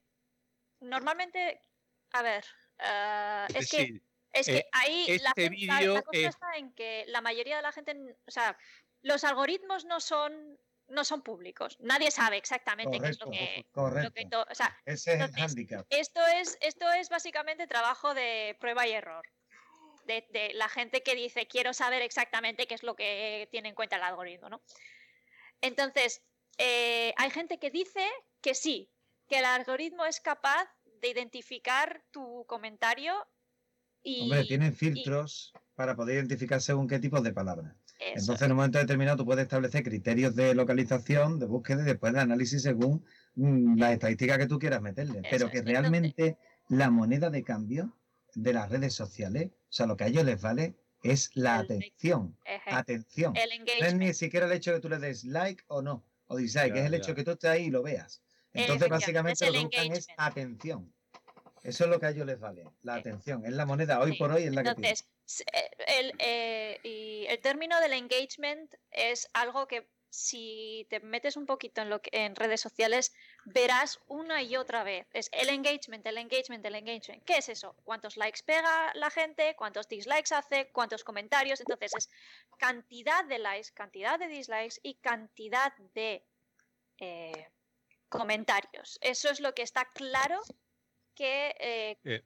la- que tienen en cuenta las redes sociales a la hora de Mm, eh, Eh, presentarte. Vol- volviendo al- al tema del bucle, vale, lo, lo puedo entender, es decir, yo entiendo que estás en contacto con gente, pues que y, y realmente el bucle se va cerrando, pero no, no, no, no, no piensas que un, que un adolescente a lo mejor eh, la motivación que, que tiene no es exclusivamente política, No. decir, eh, estamos en un terreno que es distinto, que son cosmovisiones, formas de entender las relaciones de pareja, forma de entender el amor, form- form- formas de entender a lo mejor también la participación política. Entonces, a lo mejor en el caso de adolescente no esté tan sesgado de que se vaya cerrando tanto, porque tú entras en contacto con gente, pues porque físicamente te resulta atractivo, porque te es simpático, porque es amigo de un amigo tuyo. Entonces, me cuesta, me cuesta trabajo pensar que eh, renunciar a eso, renunciar a que la red social pueda tener algún tipo de, de, de- de influencia que sea abrir la mente del adolescente A ver, a, el, a- tema, a nuevos puntos de vista. el tema está en que, por ejemplo, los adolescentes, ¿no? Eh, en general, estadísticamente hablando, suelen terminar eh, siguiendo y, y reaccionando a vídeos, pues por ejemplo, maquillaje, comida, eh, decoración, cosas así muy que, que en principio no tienen No- contenido político, ¿no? Bueno, no, no, te, Pero a estás vez- olvidando, te estás olvidando de algo muy importante, Nerea. Eh, no he terminado, quería incluir. Pero gatitos, sí. Gatitos. Gatito- gatitos, perritos, animales en general, ¿cierto? Es verdad. Pero luego también eh, se, eh, se se enganchan a contenido de streamers, youtubers. Y quieras que no, por mucho que su contenido no sea explícitamente político, eh, las ideas que presentan y sus comentarios y sus opiniones permean. Entonces, perdona, Nerea, un segundo. ¿Qué has dicho? ¿Que no es un contenido intrínsecamente político? Explícitamente. ¿O explícitamente político? Sí, a veces, a veces no. Por ejemplo, si es comercial. No siempre. Si, por ejemplo, el streamer es un streamer de música o de, o de, un, de videojuegos, pues de videojuego, de una pues ficción. Pues no, pues no, pues no está hablando de política ni está presentando yo, yo, yo voto a no sé quién. Pero, no te está diciendo no, eso. No solo en, adolescentes, sino también en, en adultos que tenemos un uso relacionado con una profesión, con un hobby, por ejemplo, el tema de la fotografía, ¿no? Yo lo uso mucho y me he puesto en contacto con, con, mucha gente. Hablas de fotografía, pero es verdad que al tener en tu, entre tus contactos a esa persona que comparte contigo una, una, afición, no necesariamente va a compartir contigo unas ideas políticas, con lo cual a veces pues has tenido tus enganches, tus discusiones, tus rifirrafes, ¿no? que, que realmente no tienen por qué ser necesariamente negativos, porque supone pues que te abres un poco a, a, ver que hay gente que no piensa estrictamente como tú sobre un determinado tema, ¿no? Entonces, claro, es decir, ponemos más el énfasis, ponemos más el énfasis en que, que, estoy de acuerdo, ¿no? Con el bucle, con que te relacionas siempre con la misma gente y te reafirmas en tus ideas políticas, cuando a lo mejor la red social a lo mejor eh, también es posible que te abra a, contacto con gente de otras culturas, de otras movisiones, ¿verdad? Gente que la... es cierto, Alfredo, sí, sí, sí. Alfredo, no te olvides de... esta mañana leí una frase muy divertida que era de un amigo mío, el estado de un amigo mío, habría con eso el día, Decía, señores, la vida es corta. No se olviden de discutir hasta la muerte en Facebook con perfectos desconocidos. Sí, y, es, lo, que tú decías. ¿Quién no ha tenido una discusión de estas de abrazo sí, sí. de estarte y, que, kilométricos y, y, que, te afecta y... que te afecta emocionalmente ¿eh? sí, te enfadas, no, tanto como en directo pero te afecta y te cabreas y no duermes la siesta porque por cierto, tenéis el, el no te dejan dormir para que lo veáis, el tweet completo al que hacía referencia yo antes, eh, lo tenéis en el, en el post. Era una respuesta de Cristina Seguí a un, a un post de Herman Tersch. ¿Cristina Seguí es un personaje conocido? Pues eh, sinceramente no lo sé, pero vamos, el, el, el tweet que, que ha soltado lo de la turgencia de sus senos me, revolvió las tripas. Sí, es que además está presuponiendo cosas, o sea, realmente... en fin. Este acto, mira, aquí analizando la situación en sí misma, ¿vale? Se trata de básicamente de una persona que pertenece a una organización que se encarga de prestar ayuda en, en circunstancias además de necesidad y hasta incluso en grado humanitario, como es el caso de Cruz Roja, que es la que es célebre por esto, precisamente, y que está prestando un auxilio a una persona que está en un shock de hipotermia, que acaba de venir, que además ve cómo se le frustra su posibilidad de libertad porque en un momento determinado ve que se le va a repatriar instantáneamente. Entonces, pues es, que, es que ha, llegado a una playa llena de policías y soldados, o sea, no tiene ningún tipo de oportunidad. No hay posibilidad ninguna, claro, esto no es lo que me habían dicho.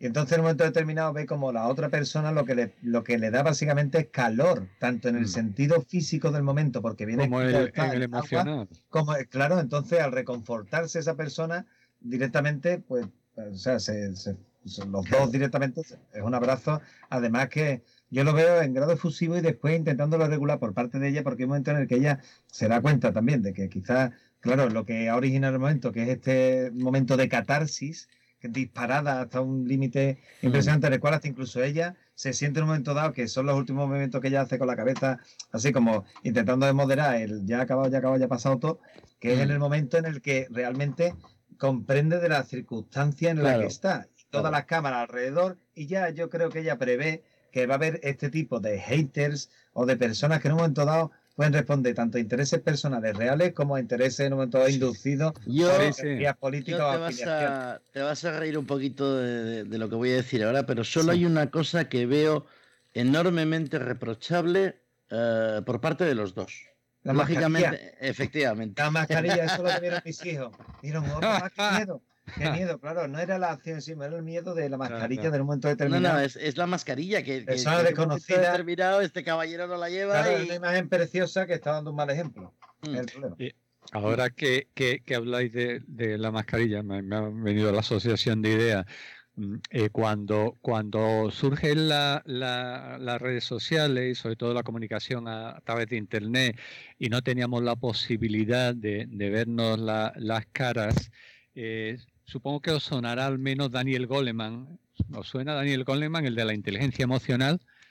Es, Sí, un, es un psicólogo que tuvo un bestseller que se llama Inteligencia Emocional sí. y este señor, pues, eh, eh, ha escrito muchos libros, pero concretamente en uno que tengo por aquí, que me parece que se llama Foco, él, él hablaba de, de- de la influencia que podía tener la comunicación sin la presencia gestual, sin vernos las caras. Eh, en, lo- en lo que es la empatía, ¿no? Es decir, Mm. claro, cuando yo estoy discutiendo contigo y te estoy diciendo algo y veo tus gestos y veo tu- tus expresiones, yo de alguna forma modulo ¿no? mi reacción y mis comentarios, pero cuando todo ocurre en las redes sociales sin, sin que nos veamos las caras, pues evidentemente son mucho más difíciles, es, es más complicado empatizar con el otro, ¿no? Y sobre Y- todo si Y estás... también es más difícil el, el- eh, tu to- lo que, lo que tú, tu tono de voz, ¿no? ¿Cómo sería tu tono de voz? Representarlo en Claro, por claro, eh, no, muy bien. La es paraverbal, verdad, eh, la eh, es verdad, no es solo, no es solo lo gestual, sino también es lo que transmitimos emocionalmente con el, con el Claro. tono de voz. Cuando lo solo cual- escribes, cuando solo escribes tiendes a ser mucho más agresivo y mucho más lapidario. Sí. Por ejemplo, ahora es la de si pongo punto van a pensar que estoy enfadado. Yo Si no pongo- entiendo, si yo no entiendo, tres- yo no entiendo cómo eh, en, en los, en las redes sociales no se escribe correctamente. No entiendo por qué no se acentúan las, pues las- vocales, los puntos. suena, suena, o sea, la gente lo toma como, como una aserción lapidaria, básicamente. Bueno, Entonces, Yo es que tengo, Eh, tengo siempre la costumbre de mis economía, frases, economía lingüística. de mis- Sí. es- las es- frases las acabo con un punto. Acentúo todas, algunas se me pasará, evidentemente, Sí, pero Claro, pero como a es- todos. a ver, pues eh, eh, entra la parte de, de economía, economía lingüística, como bien ha dicho Juan José, eh, y también entra la- lo que es la, percep- la percepción emocional del- de la palabra escrita.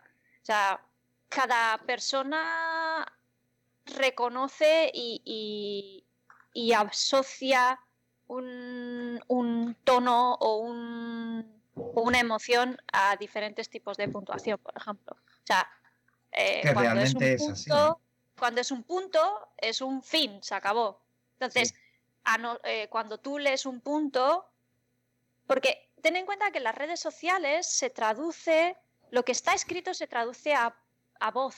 O sea, es, es- se escribe tal como se habla. Es una conversación asíncrona, pero que se traduce como una conversación verbal Literal. en nuestra cabeza. Entonces, no estamos leyendo texto, estamos leyendo voz.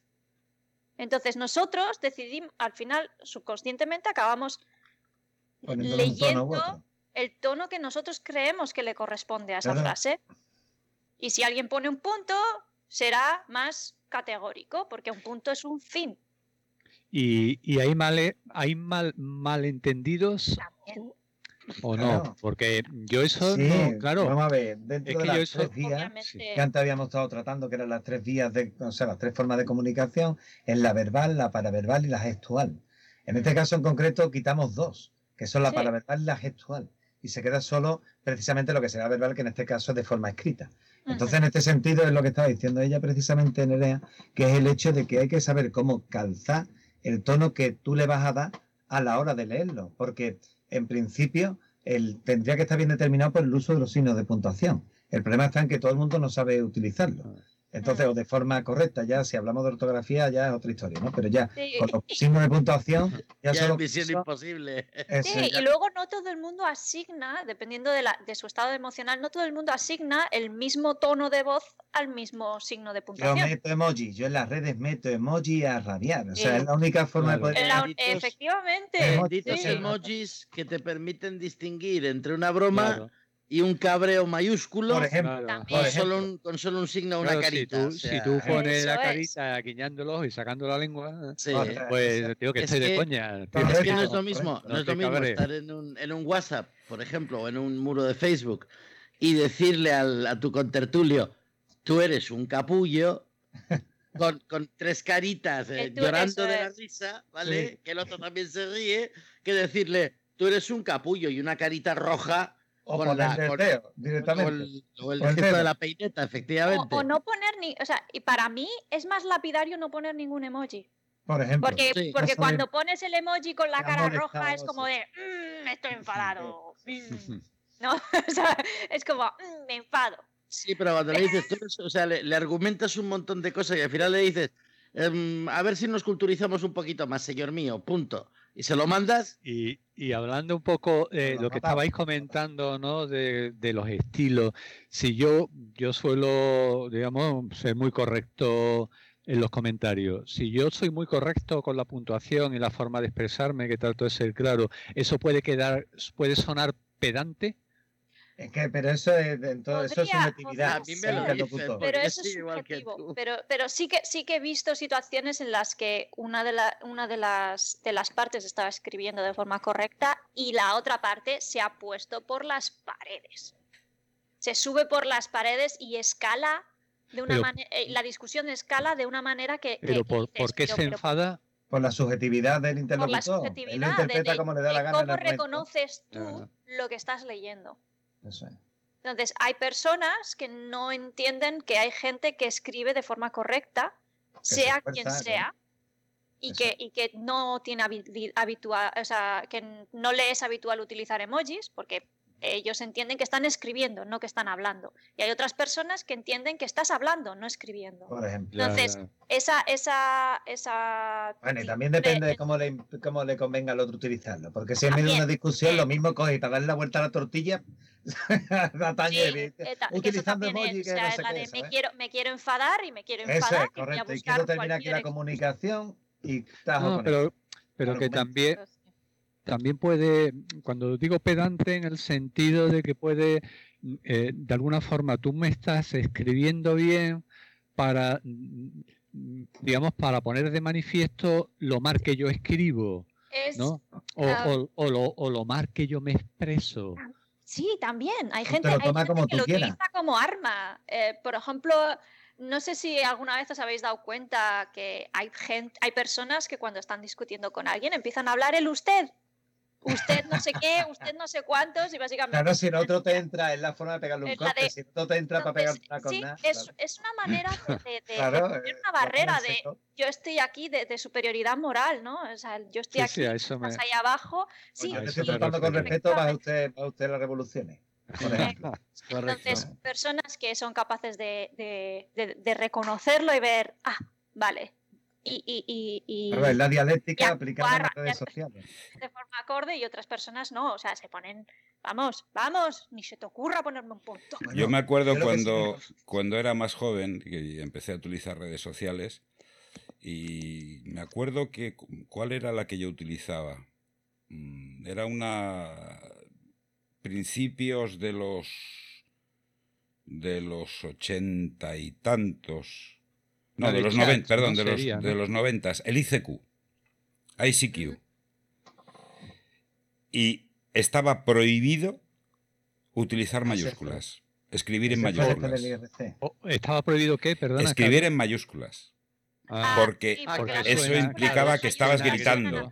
gritando. Sí, Entonces, eso sí lo- Un anagrito, ahora, ahora es, es una, es una convención que, igual, toda- ¿eh? Que Sigue igual. todavía se Sí, sigue. sigue, sigue. Sí. Incluso hay gente que escribe en mayúsculas, Mm. ¿vale? Solamente por fastidiar.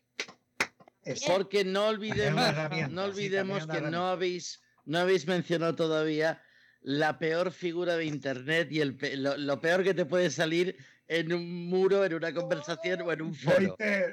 Un troll. un, troll, un troll, un troll. un troll, es peor que un hater, porque ahí te todavía puedes conducirlo por algún sentido. A ver, el, hater, el va a reventar la conversación. te permite eh, a ver, te da cancha, ¿vale? te da cancha, incluso si le, si le, superas en, en, conocimientos o en datos, lo puede el sparring. Es ridículo y entonces se retira Efectivamente, porque al final lo, acabas matando. Pero es que el troll le va a dar igual. Eso es, porque va a reventar la conversación. Efectivamente. Lo único que hay que hacer con un troll es seguir el consejo de los gnomos. Don't feed the troll. No alimentes al troll. No le sí, es básicamente, básicamente es ignorar y bloquear. ¿Vale? Dos pasos. Ignorar y bloquear. Como Harry Potter. Ignorar y ah, bloquear. ¿Eh? nerviosa, fuera. Y, Esa es la tecla más poderosa que hay. ¿eh? La es, una, ¿Es la del troll una figura que está en decadencia o estoy o es una percepción? Oh, no, ah, no. El tema es que ahora los políticos están utilizándolo directamente, porque al principio era un foro. Al principio las redes sociales era un foro donde la gente pues aportaba ideas, tal, compartía contenidos y tal, y después ha empezado a verse como una herramienta de comunicación eficaz en el uso por parte de las ideologías políticas y a partir de ahí todo esto ha derivado precisamente en que muchos de esos trolls o de haters realmente responden a unos intereses económicos. Y entonces lo que están haciendo básicamente es un trabajo, es su profesión. Y ahora empiezan a, desarrollar contenido de forma que ya, o sea, se pervierte. Luego, en, con, en, relación con lo que comentas de, la política, el uso político y tal, yo, eh, una duda que tengo también es de eh, Chulhan, el, el, filósofo eh, coreano que trabaja en, no sé si sabéis quién es, publica muchos libritos pequeños, es el filósofo de moda hoy en día. Tiene un libro que se llama El enjambre o en el enjambre o algo así, que hace referencia a cómo las redes sociales en realidad en lugar de conectarnos y convertirnos en masa como, como, antes, eh, masas que se pueden movilizar para conseguir un determinado objetivo político, pues ahora eh, cada uno vivimos en nuestra, como en un enjambre, cada uno en nuestra celda, y en realidad plasmamos nuestra indignación en, la, en las redes sociales, pero eso no, no se concreta en una acción, ¿no? Eso es lo que plantea Chulhan, que Chulhan es negativista en general. La válvula, la, válvula la válvula de la olla express. la válvula de escape de la olla express estabiliza la presión dentro para que no reviente. Tú sueltas por ahí lo que quieres y después te sientes ya satisfecho. vale. Y ya el eh, problema no es tuyo, tú ya has dicho eh, lo que piensas. Esa es una visión, pero luego también ves cómo las redes sociales, tanto en las primaveras árabes como en el 15M, pues tuvieron también una, una función importante y, empezaron, yo creo que ahí es donde empieza a usarse ya a nivel política. Eh, es, verdad que, como dice Byung-Chul Han, eh, las redes sociales se han convertido en un, como en un pequeño, pues eso. O sea, en un, salidero, ¿no? Como decía sí, eso es. y, eh, es, muy fácil, es muy fácil que, que cuando, cuando, cuando algo se hace viral, ¿no? Una polémica o algo se hace viral, todo el mundo quiere aportar algo, participar, trolear. Entonces, las cosas salen, explotan de una manera que, quizás eh, si no existiese esa, esa dinámica de, todos para allá, eh, como todos, a, todos a una como en Fuente de Juna, eh, todos a lo mismo. Pero todos, todos para allá mm, quiere decir el, a nivel de acción o a nivel de indignación o, en las redes. Me refiero a nivel de offline. no, me refiero a nivel de atención. Es decir, opinión. sí, es la de puedes estar a favor o en contra o lo que sea, pero todo el mundo va a ese tema, todo el mundo está leyendo lo mismo, todo el mundo se está enterando de lo mismo, todo el mundo está hablando de lo mismo y... Alfredo, con el, con el tema este, con el tema este de la foto que hemos, que hemos visto antes, eh, con el tema de la foto, todo el mundo está ahora mismo mm, debatiendo si lo de Ceuta es una crisis de refugiados, es una invasión o es los aliens que han la medida de presión diplomática. Ahí está. Entonces, claro, están, está todo el mundo opinando, aunque a nadie le importe un pepino lo, que va a pasar con esa gente. Por ejemplo, Ese, ese es el fondo. A nadie le importa un Ese pepino lo que va a pasar con los menores, por Ese es el fondo, correcto. Pero estamos A nadie le importa un pepino lo que va a pasar con ese pueblo subsahariano. Pero Ya, todo ya, el mundo está opinando. del Y, tema, pero de y la mayoría de ellos no tienen ni idea. Ni Encima la cosa es idea. Y, Y no y se, hacen, se- y no se hacen a la idea de que eso es un problema de fondo enorme. Sí, es un ¿Vale? problema muy complejo. Por ejemplo, mucho- por ejemplo, cuando en, en el confinamiento, cuando en el confinamiento se empezó a decir lo de no es que nos están quitando la libertad y los derechos por confinarnos en casa. Vamos a ver, señores, que hay una pandemia que si sales te mueres o te puedes morir. O sea, lo más seguro, quedarse en casa. No es que mis derechos no sé qué. Y- Pero eso es y- lo y- mismo. todo Y, las la- redes sociales estaban, pero, pero vamos, había- hirviendo. Perdón. había partidarios del quédate en tu casa El- es más, eh, es más, salió un poema muy bueno de Samuel L. Jackson, eh, muy en su estilo, diciendo no quédate en tu casa, sino quédate en tu puta casa, ¿vale? Leyéndolo en inglés, que era muy bueno. Y luego había gente que, que, eh, que llamaba a los que decíamos eso, que quédate en tu casa, estate seguro, ten cuidado, eh, los covidiotas, los, eh, los crédulos, Eh, que Pero- somos borregos del sistema, pero- pero- despertad. Sí, pero ese, vamos a ver, e- ese asunto, yo, y estoy, yo me quedo en mi casa y soy partidario, lo tengo muy claro.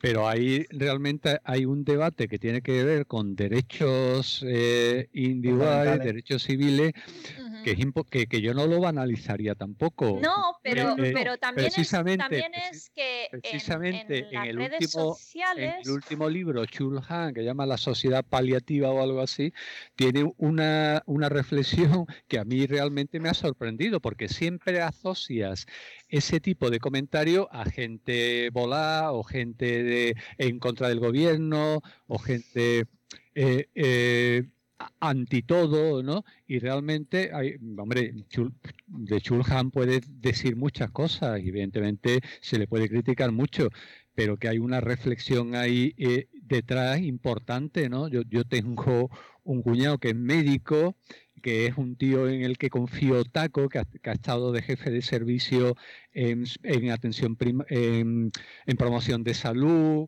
eh, y tío muy de izquierda y tal, y, él siempre que, que- que no- que- que nos vemos tiene una actitud bastante crítica, ¿eh? bastante crítica con respecto a la utilidad de la mascarilla y es, es médico epidemiólogo. ¿eh? Es decir, que eh, con, con respecto a la restricción de, los de los derechos de forma tan generalizada, o sea que, que realmente puede que haya una discusión de fondo que sea interesante. Lo que pasa es que muchas veces en las redes sociales, pues realmente mm, se tiende a banalizar, probablemente porque Coño. y no porque solo eso, A ver, que la tiende discusión. también a, a enf- a- a focalizar su atención en opiniones que no tienen conocimiento sobre el Sí, tema. Simple, claro, a eso, a eso me refería con la Entonces- banalización. A que Mm, realmente lo que entonces- puede ser una discusión de fondo que necesita mucho más de, de mil caracteres o de, Ajá. De O- mil y de palabras y- conocimientos previos, o sea, de que tienes perdóname. que saber la situación, conocer un poco el tema o tener Bueno, conocimientos de, yo pero qué sé, de leyes, de medicina, de Es tal. que me, me vas a perdonar, Alfredo, pero si, por ejemplo, lo dice tu cuñado, me has, has dicho que es tu cuñado, ¿no? Que es eh, médico epidemiólogo tal. Oye, pues su razón tendrá. Pero si me lo dice Miguel Bosé claro. y hay 50.000 personas que creen a pie juntillas lo que San Miguel Bosé dice, pues yo digo, mira, me vais a perdonar, pero hasta que no me lo diga por activo y por pasivo una persona que entienda del tema Y no una, sino que sea Vale. consenso. y que sea un consenso y que me digan, El mira, la mascarilla sí en tal sitio, eh, la mascarilla no hace falta en tal sitio, eh, ten cuidado con esto, esto y esto. Vale. Pues hasta a mí hasta que no me diga, por ejemplo, la Organización Mundial de la Salud, que me parece un referente bastante, bastante bueno, que me diga, haz esto, haz esto, no haz lo otro. Yo evidentemente, mm, pues o, o no salgo de casa en el caso del COVID, o, o no sé, o intento contrastar información, o intento, Ajá. pero, Eh, pero es el que hay el muchas, hay muchas voces, hay muchas voces que se rigen según lo que otra voz ha dicho, que ha escuchado de otra voz, ¿Qué otra voz parece que dijo en un momento determinado? No te Eh, olvides, como Marco. de mi tía, de la amiga de mi, mi Marco, no, Marco, no te olvides que esto no es una pandemia, es una pandemia. Sí, Sí, sí. Sí, el problema, el problema realmente es que Vamos a, ese empe- vamos a contenido- empezar con los otra vez con las compiparanoias. Me cago.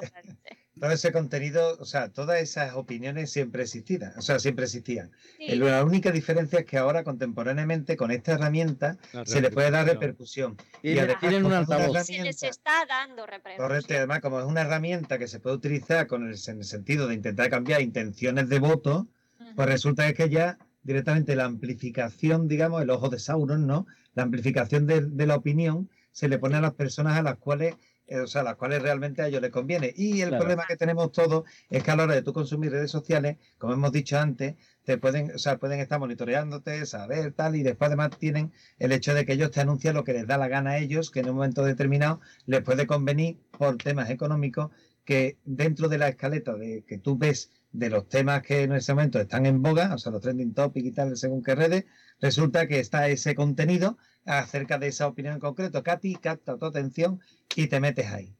Para opinar bien o mal. Pero A ver, por ejemplo, yo recuerdo haber leído acá- que en, la, en pleno confinamiento, ¿vale? Cuando le empezaron a llover críticas al gobierno, pero, pero sin, sin medida ni mesura, eh, de pronto un día sale la noticia de que, de que Facebook y Twitter han quitado cerca de 3.000 cuentas falsas, Ujú, 3.000 bots. Eh, Sí. títeres, Eso es manipulación. sí. correcto. Ya, manipulación, pero, pero es que mm, quitaron 3.000 un día, quitaron 2.000 y pico otra, quitaron, o sea, quitaron un montón de cuentas, las anularon. ¿Por qué? Porque había gente manipulando corrientes de opinión, Correcto. ¿vale? Y en algunos casos suplantando, suplantando identidades. ¿eh? Totalmente También, sea, que esa para es casa. Es decir, pero ojo, ojo, es que se, se comprobó que había tanto de izquierdas como de derechas, Sí. ¿vale? Cierto. Sí, sí, sí. Gente, gente diciendo, no, no, es que el gobierno bien, bien, fantástico, maravilloso. Y por otro lado, gente diciendo, bueno, gente, entre comillas, gente, gente Sí. diciendo, no, no, el gobierno infame, ¿verdad? el gobierno es lo peor, el gobierno mal, mal, mal. Y, y la, y lo decía uno o dos reales, el resto eran bots, eran, eran, eran programas que te automatizan y te responden en base a unos algoritmos que tú le has metido. Sí. Y, y la cosa es esa, que es, eh, aparte de que están proliferando ese tipo de bots, el, el mismo hecho de que, el, el- pues eso, el hecho de que cuando algo llega a ser trending topic, la gente se mete, entonces se hace una pelota muchísimo más grande y luego llega la- los, los, los medios tradicionales y dicen, bien, hay bronca. ¿Y qué hacen? ¡Pum! ¿Dónde? Ponen el, ponen el foco en el problema que dices. ¿Para qué? Claro. ¿Por Sí. qué? Inter- Cada uno interpreta de una forma y entonces te das cuenta que realmente siempre, si- eh, si la información siempre, eh, cuando ah, los medios de comunicación tradicionales, pues obviamente eh, pues son subjetivos también, hay ideología de- detrás, pero ya lo sabíamos. Pero hoy, ho- hoy en día realmente el problema es que es muy difícil, hay un exceso de información. Eh, y, es muy difícil discriminar, digamos, la- porque antes tenía un filtro, aunque fuera, ¿qué te digo yo?, el, el periódico más de derecha, pero al menos son periodistas los que lo están escribiendo. No, que ahora son y se- y hay un cierto filtro, hay- Pero, pero ahora realmente te encuentras con una dificultad, digamos, para separar el grano de la paja. claro, hay un exceso de información, al igual que, por ejemplo, en el terreno de, la- de las imágenes, hay un exceso de imágenes también que Mira, tiene- Sí, eh, Alfredo, la- hay una, leí yo el otro día una frase que, que diréis que yo siempre estoy con las frases y, la- y los chistes, pero es que esta es buenísima, es bueno, porque es que, es que dice, eh, siglo XX a principios, en el 80, cuando empezó Internet, Internet traerá al ser humano toda la, todo el conocimiento del- de la historia. ¿Vale? Siglo XXI, la Tierra es plana. O sea, La, Ay, la- bueno. la- la dicotomía de, de Internet y las redes sociales es que sí es verdad que la- la- tenemos una mayor información disponible mm, y, y a, a- a- a- a nada, a un clic. Mm. Pero eso no significa que nosotros vayamos a ir a buscarla. Ah, Ese no, es no. el problema. Y Ese es el problema. Y Ese quizás, es el eh, problema. quizás el, el Big Data o la cantidad de información y datos a lo mejor están mermando la capacidad de reflexión, ¿no? Es decir, eh, la capacidad para pensar por Y nosotros. la capacidad mismos, ¿no? crítica se, Es decir, ¿por muchas qué? veces brilla por Porque su ausencia. realmente vamos, acudimos, igual que la memoria, digamos, ya parece que no nos hace falta porque tenemos a Google, ¿verdad? Y, en cualquier momento acudimos, pues igual, parece que no necesitamos pensar sobre un, de- tener nuestra opinión crítica sobre un determinado asunto porque podemos ir a las redes, podemos ir a internet y vamos a tener ahí una, eh, vamos a tener ahí la opinión, ¿no? Entonces, a lo mejor estamos perdiendo también la capacidad de, es nuestro cerebro, digamos, se va moldeando, lo hemos hablado antes, y en función del contexto en el que vivimos, pues lo sabéis perfectamente porque lo habréis leído alguna vez que el- el- la, la atención está disminuyendo mucho, ¿no? La capacidad para mantener la Mm, atención Sí. en la lectura de algo que, que sea más de una a cuatro está mermando mucho, en- sobre todo en la gente, entre la gente más joven, ¿no? De hecho, lo Eh, notas también en las, en las películas. Efectivamente. Que antes las películas eran de dos horas y media, dos, Ahora- tres horas menos cuarto, mm, eran largas, eran Bueno, bueno, yo, eran- yo, yo he visto ahora en filming una argentina de ocho horas y, y otra filipina de cuatro horas y media y cuando Ya. te digo que es y filipina, no, el, el nivel de acción que tiene, a mí, es que me gusta, a mí me gusta mucho el cine lento, el cine Tarkovsky, de, eh, le- pero vamos, eh, Pero- ha- hay, pero cada ver, peli- eh, hay cada película por ahí. Bueno, autor. luego está, luego está eh, la película de la de lo- la Liga de la Justicia Sí. que han sacado la versión La de Zack Snyder, que esa es son cuatro horas de película y la gente y, y- y todos y to- y vamos, o sea, un montón de gente viendo la película, Yo la vi. cuatro horas y es la de Escúchame, ya te has visto la peli. Pero, pero una No, no, no, película de acción. Es una película, ahí, ahí entraríamos en otro debate, es una película completamente distinta. no, Claro, no, lo sé, lo sé, lo sé. Yo estoy hablando cine, bueno, no sé, el cine tipo Berman, esas películas Sí. le- lentas que duraban tres horas, o Fassbinder, Mira, que ahora, Ahora, realmente tú dices. ¿cómo, ¿cómo nos tragamos aquello, no? Pues Ahora la realmente- gente, la gente le sí, metes pero- un capítulo de una serie que dure más de los 45 minutos de rigor y ya se le hace largo. tienes le razón, metes una razón. película de 90 minutos, le Pues cuesta yo, pues pero- yo me estoy pe- acostumbrada a pero- ver pero tú series sabes- de, con Pero una tú hora de sabes por lo que tiene, lo que tiene también la nueva forma de visionado que tenemos, es que tú puedes coger esa película, yo una película larga casi nunca me la veo del tirón. ni yo. Yo, yo, yo la parto, es decir, me veo una hora hoy. No, Depende de lo que me interese. ¿eh? Claro, Y hombre, también- si, si te engancha mucho y tienes Busco el tiempo, espacio o la veo entera. Claro. Eh, quizás si es no- eso, quizás, y mi pregunta es esta, eh, cuando, o sea, ¿es que no podemos mantener la atención o es que nos hemos ocupado tanto que no, te- no encontramos tiempo? La culpa es de la gente de marketing. Esta es la realidad. Lo sé. Nosotros antes, lo nosotros sé. antes, nosotros Culpa antes mía, lo sé. Nosotros antes estábamos acostumbrados y era más que era el contenido al que accedíamos era, era, o sea, que buscábamos una reacción y tal y tenía una longitud. Pero ahora, con todo lo que es el tema precisamente del, del estudio que hay acerca de los comportamientos nuestros, precisamente por parte de la gente especialista en marketing, resulta de que son los que ellos van profundizando en eso, es precisamente el hecho de que buscamos síntesis e impacto. Unos Resulta que hemos acostumbrado a consumir eso, que son textos sintéticos pero impactantes. Y es por esto Sí. además que ahí hay muchas tendencias que son los de clickbait y toda la historia está así.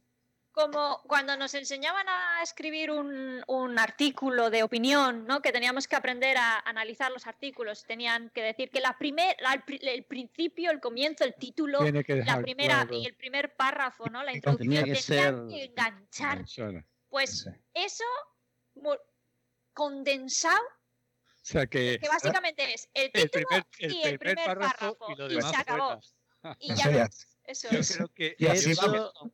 Son De hecho, lo que decías- así. Lo que decías tú antes, Juan José, de, de que la culpa la tienen los de marketing. Fíjate hasta, hasta qué punto la culpa la tienen los de marketing, que han, ganado la batalla de tal manera que, eh, ¿por qué tenés que los episodios de, de las series ahora mismo son de 45 minutos? 45, 43, 42. Porque en Estados Unidos tienen una hora para esa serie, Ah, pero tienen anuncios. 15 minutos de Ah, publicidad repartidos en tres. Entre, instantes. Claro, son 15 minutos de publicidad, 5 minutos al principio, antes de la cabecera, cortan en medio 5 minutos y cortan al final 5 minutos para unir con la otra serie. Y ocupan su, su espacio de una hora. Pero Eh. claro, ¿qué- ¿quién ha ganado ahí? La publicidad, porque le ha quitado tiempo a la serie. Pero lo, para- para- lo- para a- debería algo que es, que es relevante de decir eh, las consecuencias que tenemos de vivir en ese contexto, en ese contexto del videoclip, del mensaje corto. Las consecuencias son de que nuestra atención probablemente se resiente y le cuesta más trabajo mantener, digamos, el foco en Mm. algo. Vamos a ver, tú haces mucho scroll cuando, cuando estás leyendo algo y ya has hecho scroll un par de veces y ya dices al carajo. Ya no, ya, ya, ya, Sí. ya, ya, esto es muy largo, no leo más. Y, ¿no? y Pero claro, sí, eh, es verdad. De hecho, por ejemplo, incluso con Google pasa la de cuántas personas pasan de la primera página de Google en las búsquedas. Muy pocos. poca, Vale, yo soy de las que sigue. Sí. Yo he llegado hasta la página 16. Sí. Pero a lo mejor sigues, ya- ¿por qué? Porque no encuentras exactamente lo Claro, que eso quieres. No, no, no, no, no. O sea, que, a ver, al final, ten en cuenta que al- yo al ser de marketing me, con- me las conozco. ¿Sabes? Me las conozco. Y ya sabes de canto todo lo que es publicidad, yo- inducción, publicidad. Claro. Efectivamente, entonces yo eh, Empieza a leer a partir he, de la desa- he tercera. desarrollado, he desarrollado una, una aversión a la primera a la página. publicidad, a, las, a las técnicas que utilizan para engancharte. Pues eso, la de, o sea, si no está en la primera página, la gente no tiene tiempo de seguir mirando en las siguientes páginas. Entonces es como, si no está en la primera, no está. Y eso es la asociación que hace la gente. Entonces, yo como entiendo y conozco todas esas asocia- asociaciones que se hacen, pues mm, me revelo un poco en eso. Es Pero- esa, e- es esa también hiperactividad, ¿no? Tiene que ver con el tiempo, ¿no? Decimos, tenemos eh, Sí, el venga, venga, eh, sí, más, sí. más corto, más rápido, tenemos que Y es el forma- clic, clic, clic, clic, Ya, clic, el, clic, el clic del venga, venga, ratón caminando, que es, sí, sí, y el scroll y el estás en una y te Pero vas a es- otra red Y, el, el, el, otra. la- la- el, el- el darle con el dedo para arriba, el scroll Mira, con el eh, dedo. en el mundo, en el mundo académico, yo creo que eso Es- también tiene su impacto, ¿no? Eh, cuando yo era más joven y tal, era más frecuente la lectura e incluso la publicación de lo que es el libro, ¿no? El libro, estoy hablando de psicología. Sí. Hoy en día, pues tenemos mucha presión en la carrera académica para publicar y para publicar en revistas de JCR, que son lo que son de alto, de alto impacto porque nuestra carrera, el dinero que cobramos también depende de eso.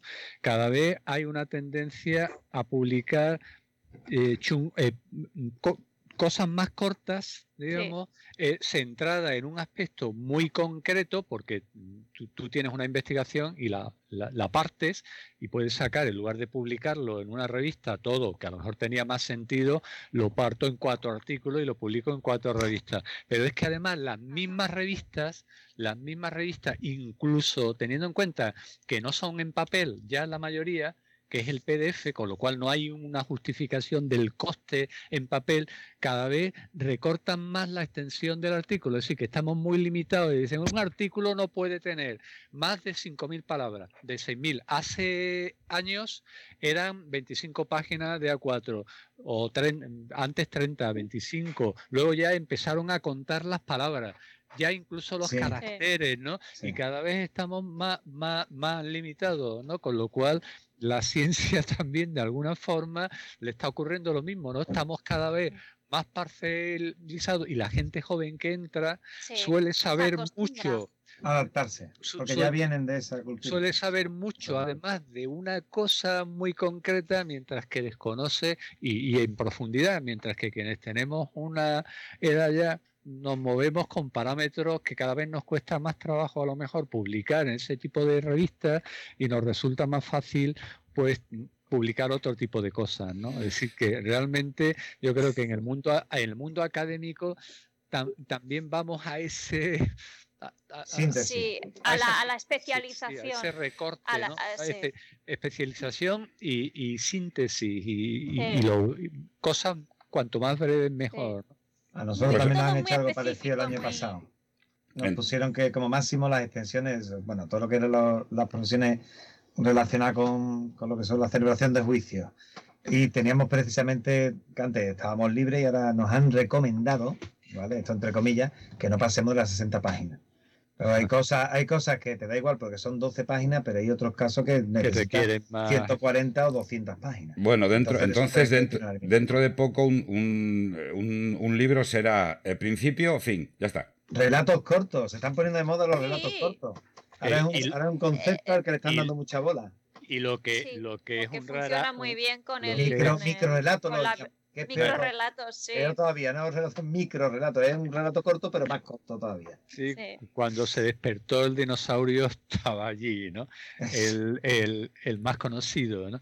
Que esto, este programa, precisamente este podcast, es un rara avis, ¿no? Porque esto de que dure dos horas sí que, sí bueno, que es algo. Yo tengo, yo tengo que decir algo al respecto. Normalmente em, suele ser ahora de dos horas una hora cincuenta y cinco y demás. Al principio empezó por una hora. Pero como resulta que lo que se trata, que por cierto yo hoy no he trabajado nada, y os lo agradezco, porque os habéis, habéis puesto el guion calcao. El guion que os he mandado, no, a mí no me ha hecho falta introducir ningún tema, porque al principio un poco, pero después lo habéis sacado perfectamente. Tú querías decir algo, Alfredo. No, no, que no hemos hablado de sexo. Bueno, sexo. Ah, al, principio, al principio, sí, antes del programa. Antes del programa justo nos Bueno, pues. Por eso pues, no lo hemos tratado. Pues si queréis, hablamos, hablamos de sexo y pornografía. Claro. Sí. Que eso, pues, pues, de eso hay mucho en las redes. con lo primero, con el tema de la legitimidad o no del uso de por parte de terceros del contenido que tú subes a las redes. Hay muchos casos en concreto los cuales que están surgiendo que son precisamente que son en manipulaciones del contenido con dos fines. Uno es precisamente por el tema de marketing y tal, la gente se ahorra el tema de los modelos y tal, hace unas modificaciones con Photoshop y punto. Y digo porque la tecnología ahora mismo permite hacerlo hasta incluso en rato, en con el stop motion hacer filmaciones, o sea, películas. y también por otra vía, Y, también por, otra vía el tema del porno en sí mismo. O sea, realmente lo que están haciendo es básicamente como eh, eh, las muñecas de recortables de toda la vida, que se recortaban de papel y después tú le ponías encima un vestidito, otro, lo que sea, o cambiabas el entorno y tal, pues están haciendo cosas de ese, están, están incluso utilizando recursos de personas privadas que no se dedican a eso para extraer de ellos rasgos faciales y cosas así, y cogen metraje ya antiguo de, y lo están haciendo refritos metiéndole modificaciones con contenido del nuevo, o sea, de la impronta. Pero, pero ¿qué quiere decir? ¿Animación? Y comercializándolo. Sí, bueno, con el stop motion realmente se puede hacer a nivel de la, de la ¿qué es una qué es una película? Una película es una sucesión de fotogramas, foto a foto. Entonces, básicamente lo que hacen es montar estructuras de, o sea, con los dispositivos en sí mismos que tienen, que eso, o sea, eh, con eh, Premium o con Final Cut o con lo que sea, utilizan estructuras de, con macros donde lo que hacen es que sustituyen eh, recortando las partes que quieren por otras que han extraído de otro sitio, generando nuevas identidades, nuevas localizaciones y nuevos metrajes con algo que el cuerpo en sí mismo es lo básico que hace 62 años a lo mejor. Con lo cual te, te ahorras mucho dinero. Todo eso, correcto. O, contenido contenido obtenido, hablando del sexting, de forma irregular. También. En tratamiento y lo comercializan. Sí, luego aquí también entra lo del revenge porn, que es, es una, pues eso, eh, exparejas o parejas que utilizan... como eh, venganza. Y, como venganza y las suben a páginas web de pornografía. Entonces esas páginas web de pornografía se están lucrando de un delito. Ya, ya. Eh, Tommy Lee y quién era la otra de las primeras. Tommy Lee y Pamela Anderson fueron el, caso más sonoro. Ah, que... Sí, y eso entra dentro de lo que es el deepfake, que son vídeos modificados en los que prácticamente no se nota el hecho de que han sido eh, eh, completamente modificados. Mm. Lo, lo, eh, quizás, y tiene relación con lo que hablábamos antes, uno de los efectos negativos, digamos, más que se han atribuido a la pornografía y que obviamente ahora tiene una, con las redes sociales, tiene una presencia que no, que no tenía antes, tiene que ver con con, con, los modelos sexuales, ¿no? La, que, que, y hay un, un, aspecto positivo que, que, yo recuerdo que yo he trabajado en, en, sexualidad adolescente, he hecho algunos estudios y he sido profesor también de algunos másteres de sexualidad, pero hace ya tiempo que no trabajo en eso, ¿no?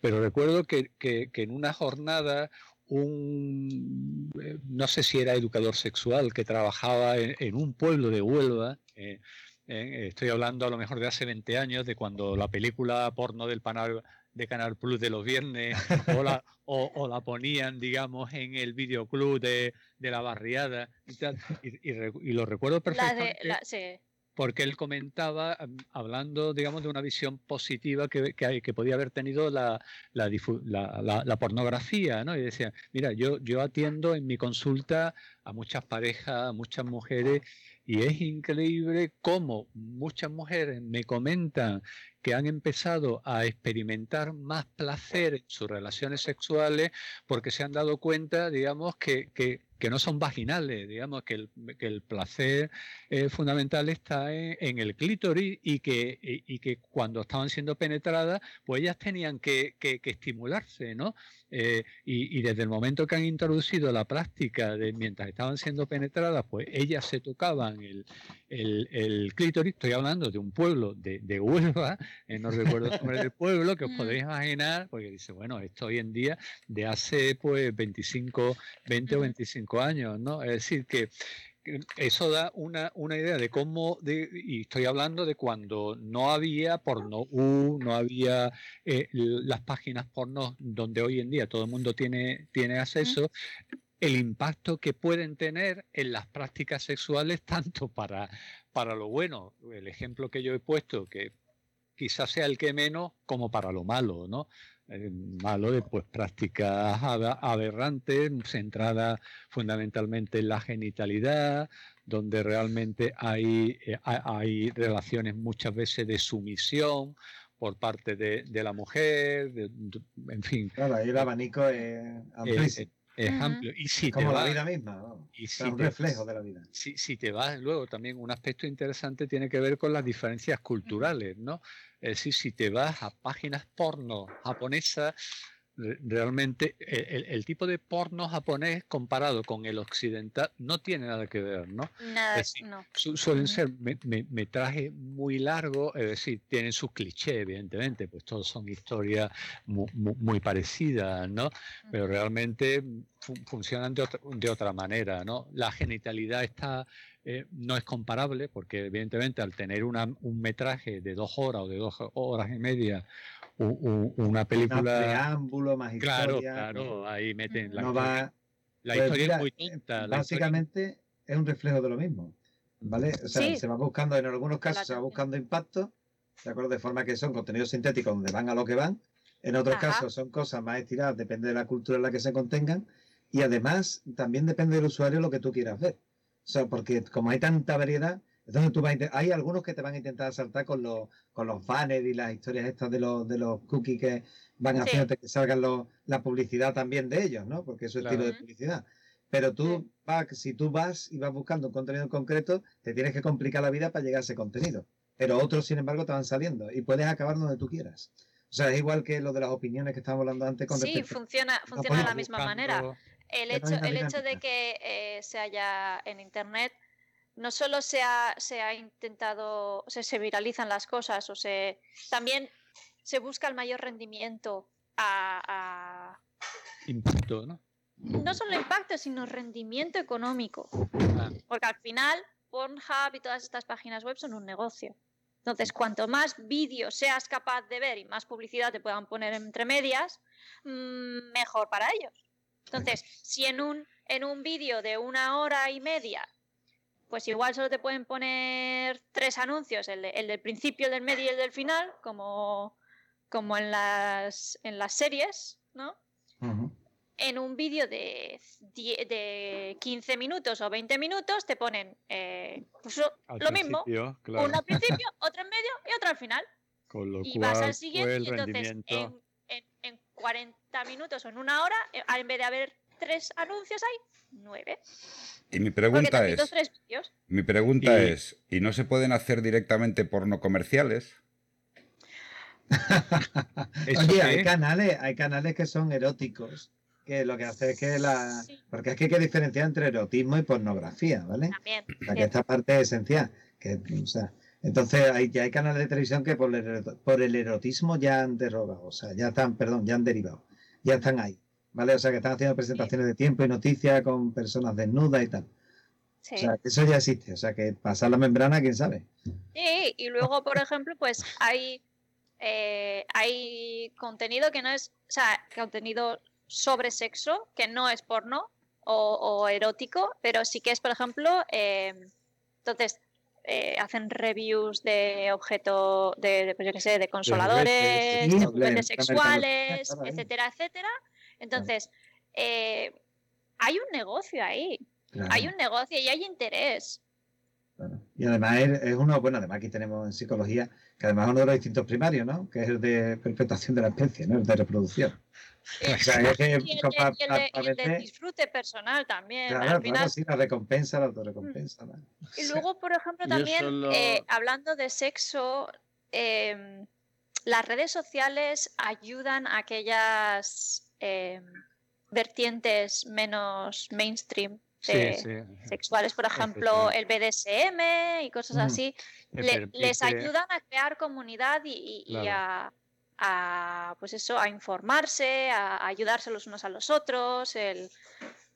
Entonces, bueno, tiene sus partes malas. Y luego que, eh, sobre todo la gente, bueno, joven y no tan joven, pero entre los adolescentes y jóvenes, el uso de las redes sociales para ligar eh, ya hoy en día es, eh, es una de las fuentes fundamentales, Ah, ¿no? Da- la- y- y- Tinder, y- Grindr y, a- y- y además de que nosotros en el estudio nuestro, que claro, mu- muchas veces cuando se habla del uso de redes sociales, bueno o malo, muchas veces nos diferenciamos entre el tipo de uso y los motivos de uso, y eso es fundamental. Decir, nosotros diferenciamos entre 10 ti- motivos distintos, ¿no? Que pueden ser para ligar, para contactar con tus amigos, para conocer nuevas amistades, para informarte por temas académicos, como entretenimiento, como decir, que hay y dependiendo del motivo de uso y también del tipo de uso, pues está relacionado con algunas características psicológicas positivas o negativas, como la soledad, la extroversión, el bienestar, la satisfa- satisfacción vital y el dating, el- el utilizarlo para ligar está asociado a, a características positivas, no, no, no precisamente negativas, ¿no? Es decir, que podemos pensar, bueno, a lo mejor utilizarlo para ligar es algo eh, que está asociado a características negativas del sujeto, sujetos apocados que no sabe ligar de otra, no, no, en absoluto, No, no, se ha no. convertido en algo en completamente normal. en absoluto. Bueno, hay, hay redes específicas para eso, además, Sí. en concreto. O sea, que Sí, además sí, son Sí. además distintas conductas los que van a obtener sexo instantáneo y punto, o los que están buscando una relación. Pareja, eso es. Sí, pero, o pero- incluso los que están buscando un- pero- pero más allá de la red, de las redes, poner los cuernos. Ah, bueno, eso también sí, además. El de- el bueno, hace poco una, una sí, la filtración, página. sí. Ay, ¿cuál era? Sí. No me acuerdo ahora, que sí. la, la cerraron, era una red social, cre- Sí. creo que era eh, canadiense, que es que no me acuerdo el nombre ahora. Eh, y estaba, especia- especializada en eso, ¿no? en- En, en- sí, en romances extramatrimoniales, ¿no? efectivamente. Ah. Entonces, Yo, yo solo os diré que en el, en el primer mes de confinamiento aquí en España, que fue un dato que yo me reí muchísimo, eh, la página Pornhub. Eh, creo que aumentó los Sí, sí, sí. visionados en Ah. un 3000% o algo por el estilo. Es una barbaridad. O sea que lo que tú decías, sí. Nerea, de que ahí hay negocio, ya te digo yo que hay negocio. Sí, que sí, que hay negocio. La Luego, culpa- por la ejemplo, culpa la de las tienen los del marketing. de estas que digo de, de, de, de affairs Perdona, es mi affair, por ejemplo. Ay, Que la culpa la tienen los del marketing. Eh, Pero de todas formas, Ya lo sé. de todas formas, más allá de las redes, de las redes específicas, porque nosotros hemos hecho grupos de discusión con jóvenes, eh, universitarios, adolescentes, y este es uno de los temas de los que hemos hablado, pues tienen también sus claves. Es decir, tú puedes usar para Instagram, que a esas edades la red social es Instagram. Facebook Sí, empieza pues. a, a partir Bueno, de ahora es 15 años. TikTok. Sí, Ahora es sí, sí, TikTok. Pero nosotros cuando hicimos el estudio TikTok todavía no, no existía. ¿Eh? Entonces, eh, Instagram pues tiene sus claves, es decir, el like, eh, ahora me he dado like, pues ya sé que ahí hay... comenta, me pone, uy, qué guapa, me manda un DM, o sea, un mensaje directo, uy, uy, uy. que, y que ahí- Instagram también se usa para, para ligar. Sí, sí, sí. ¿eh? Claro, sí. Yo Eh, creo, Eh, es una red social, o sea, todo lo Yo- que sea Sí, social. La cosa es esa, antes era Facebook, porque era la que utilizaba todo el mundo, los jóvenes. Luego, cuando Facebook se quedó un poco obsoleta, empezó a ser Twitter. Cuando Twitter se quedó un poquito ahí, ya es que ya está mi madre y Mm. Twitter- todo, pues tu- se fueron a Twitter- Y ahora en Instagram está otra vez mi madre y me meto a TikTok. Básicamente. No, a ver, el, el- el- Twitter es el- mayores, el ¿eh? ciclo, el ciclo es así, o sea, Facebook Muere una y se, ha quedado, se han quedado todos los mayores de, pues, sé, pues, eh, de la edad de... De piedra. 60 por ahí. Nosotros, Twitter, ahora están los de edad de 40 o así. sí. Y sobre todo dedicado a deportes y política. 30 los Eh, millennials. Instagram es eh, 14, TikTok. 25. Sí, 14, 25. Sí, pero, no, pero sí no que es verdad que, que hay gente de, de 30 años que es bastante como... Entonces ahora TikTok es donde están todos los jóvenes. De hecho, eh, la- muchas de, los, de las personas jóvenes tienen TikTok e Instagram porque todavía no han, no han escapado de Instagram. Pero, pero TikTok es para eh, música, ¿no? Vídeo música no, no, no, ¿no? Empezó, empezó como una forma de hacer eh, vídeos musicales pero de, de playback. O sea, hacías playback. sí, porque Pero viene de una ahora, ya se ha convertido en una red social de, de vídeos, De de, microvídeos, bueno, sí, yo os de, quiero, de microcontenido, máximo un minuto. os quiero decir una cosa. Llevamos dos horas y media de podcast Bueno, bueno. y ya nos Pues- hemos pues yo pasado. todavía hay temas que no he tratado. No, yo pero es que, es que mm, os voy a proponer una cosa, a ver si os parece bien. Yo tengo un vuelo el lunes, ¿eh? ¿Qué os, Ah, Sí, bueno, no, entonces hay no, tiempo. no. Mira, pues yo tengo una lista. ¿Qué os parece si los mismos que estamos aquí nos emplazamos para dentro de 15 días y hacemos redes sociales desmadre o comunidad segunda parte? Y hablamos de lo que no se ha hablado, sexo en las redes sociales y demás historias. Sí. ¿Qué os Yo por mí parece? estoy de acuerdo. Sí, porque realmente nos hemos quedado muy cortos en las partes positivas. No, por eso hablar de partes, partes negativas, partes positivas y luego mm, el, eh, abundar en el tema de trolls, haters, manipulación en, en la política, eh, Sí. todo esto que nos hemos dejado. Yo os emplazo a que, a que hagamos una segunda parte dentro de dos semanas, por ejemplo, ya quedaríamos para, para concretar y seguir con el tema. ¿Qué os parece? Yo estoy dispuesta, vamos. mí sin problema. Bueno. Pues entonces sí. De disponibilidad. Sí, no, pero caso. vamos, eso, eso todos los que los que estamos aquí teniendo disponibilidad, evidentemente, que, con- que quedemos todos en una hora, un día y, y lo grabemos. Pues esto ha sido todo. Son dos horas y 31 minutos de momento de podcast. Que como siempre empezamos, empezamos, empezamos. Y cuando es interesante lo que se está diciendo y cuando las opiniones de los de los eh, invitados son realmente interesantes, pues el tiempo evidentemente se pasa volando. Recordaros a todos que tenéis en el tricornioirreverente.com eh, los currículums y demás de, de los invitados, eh, la- los libros que se han recomendado, que esta, esta, esta, este podcast hemos, hemos recomendado uno de Dilatando Mentes, eh, y luego eh, los cómics de Astiberri, que ya los pondré allí y los veréis. Y a los invitados, pues emplazaros al, al Y la, próximo. Carlos, y la, y la serie también. La serie sí, también, también, también pondré la la serie. película y todo. Y la película, La peli- voy a- la serie, voy a- la voy película. a poner todo la- La peli la he visto y no comparto el entusiasmo de Marco. Ah, no.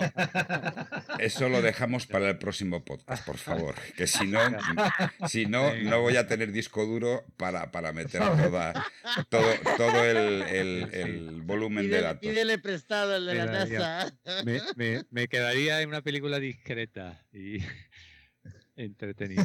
Bueno, yo Bueno, os, pues, os doy las gracias por haber venido, a Nerea, Juan José y Alfredo, eh, a Marco, Venga. y emplazaros a esta segunda parte de redes sociales de Esmadre o Comunidad, que será en breve, será en, en junio sobre el día 10 o por ahí, o viernes que, que se, pueda, que se pueda grabar.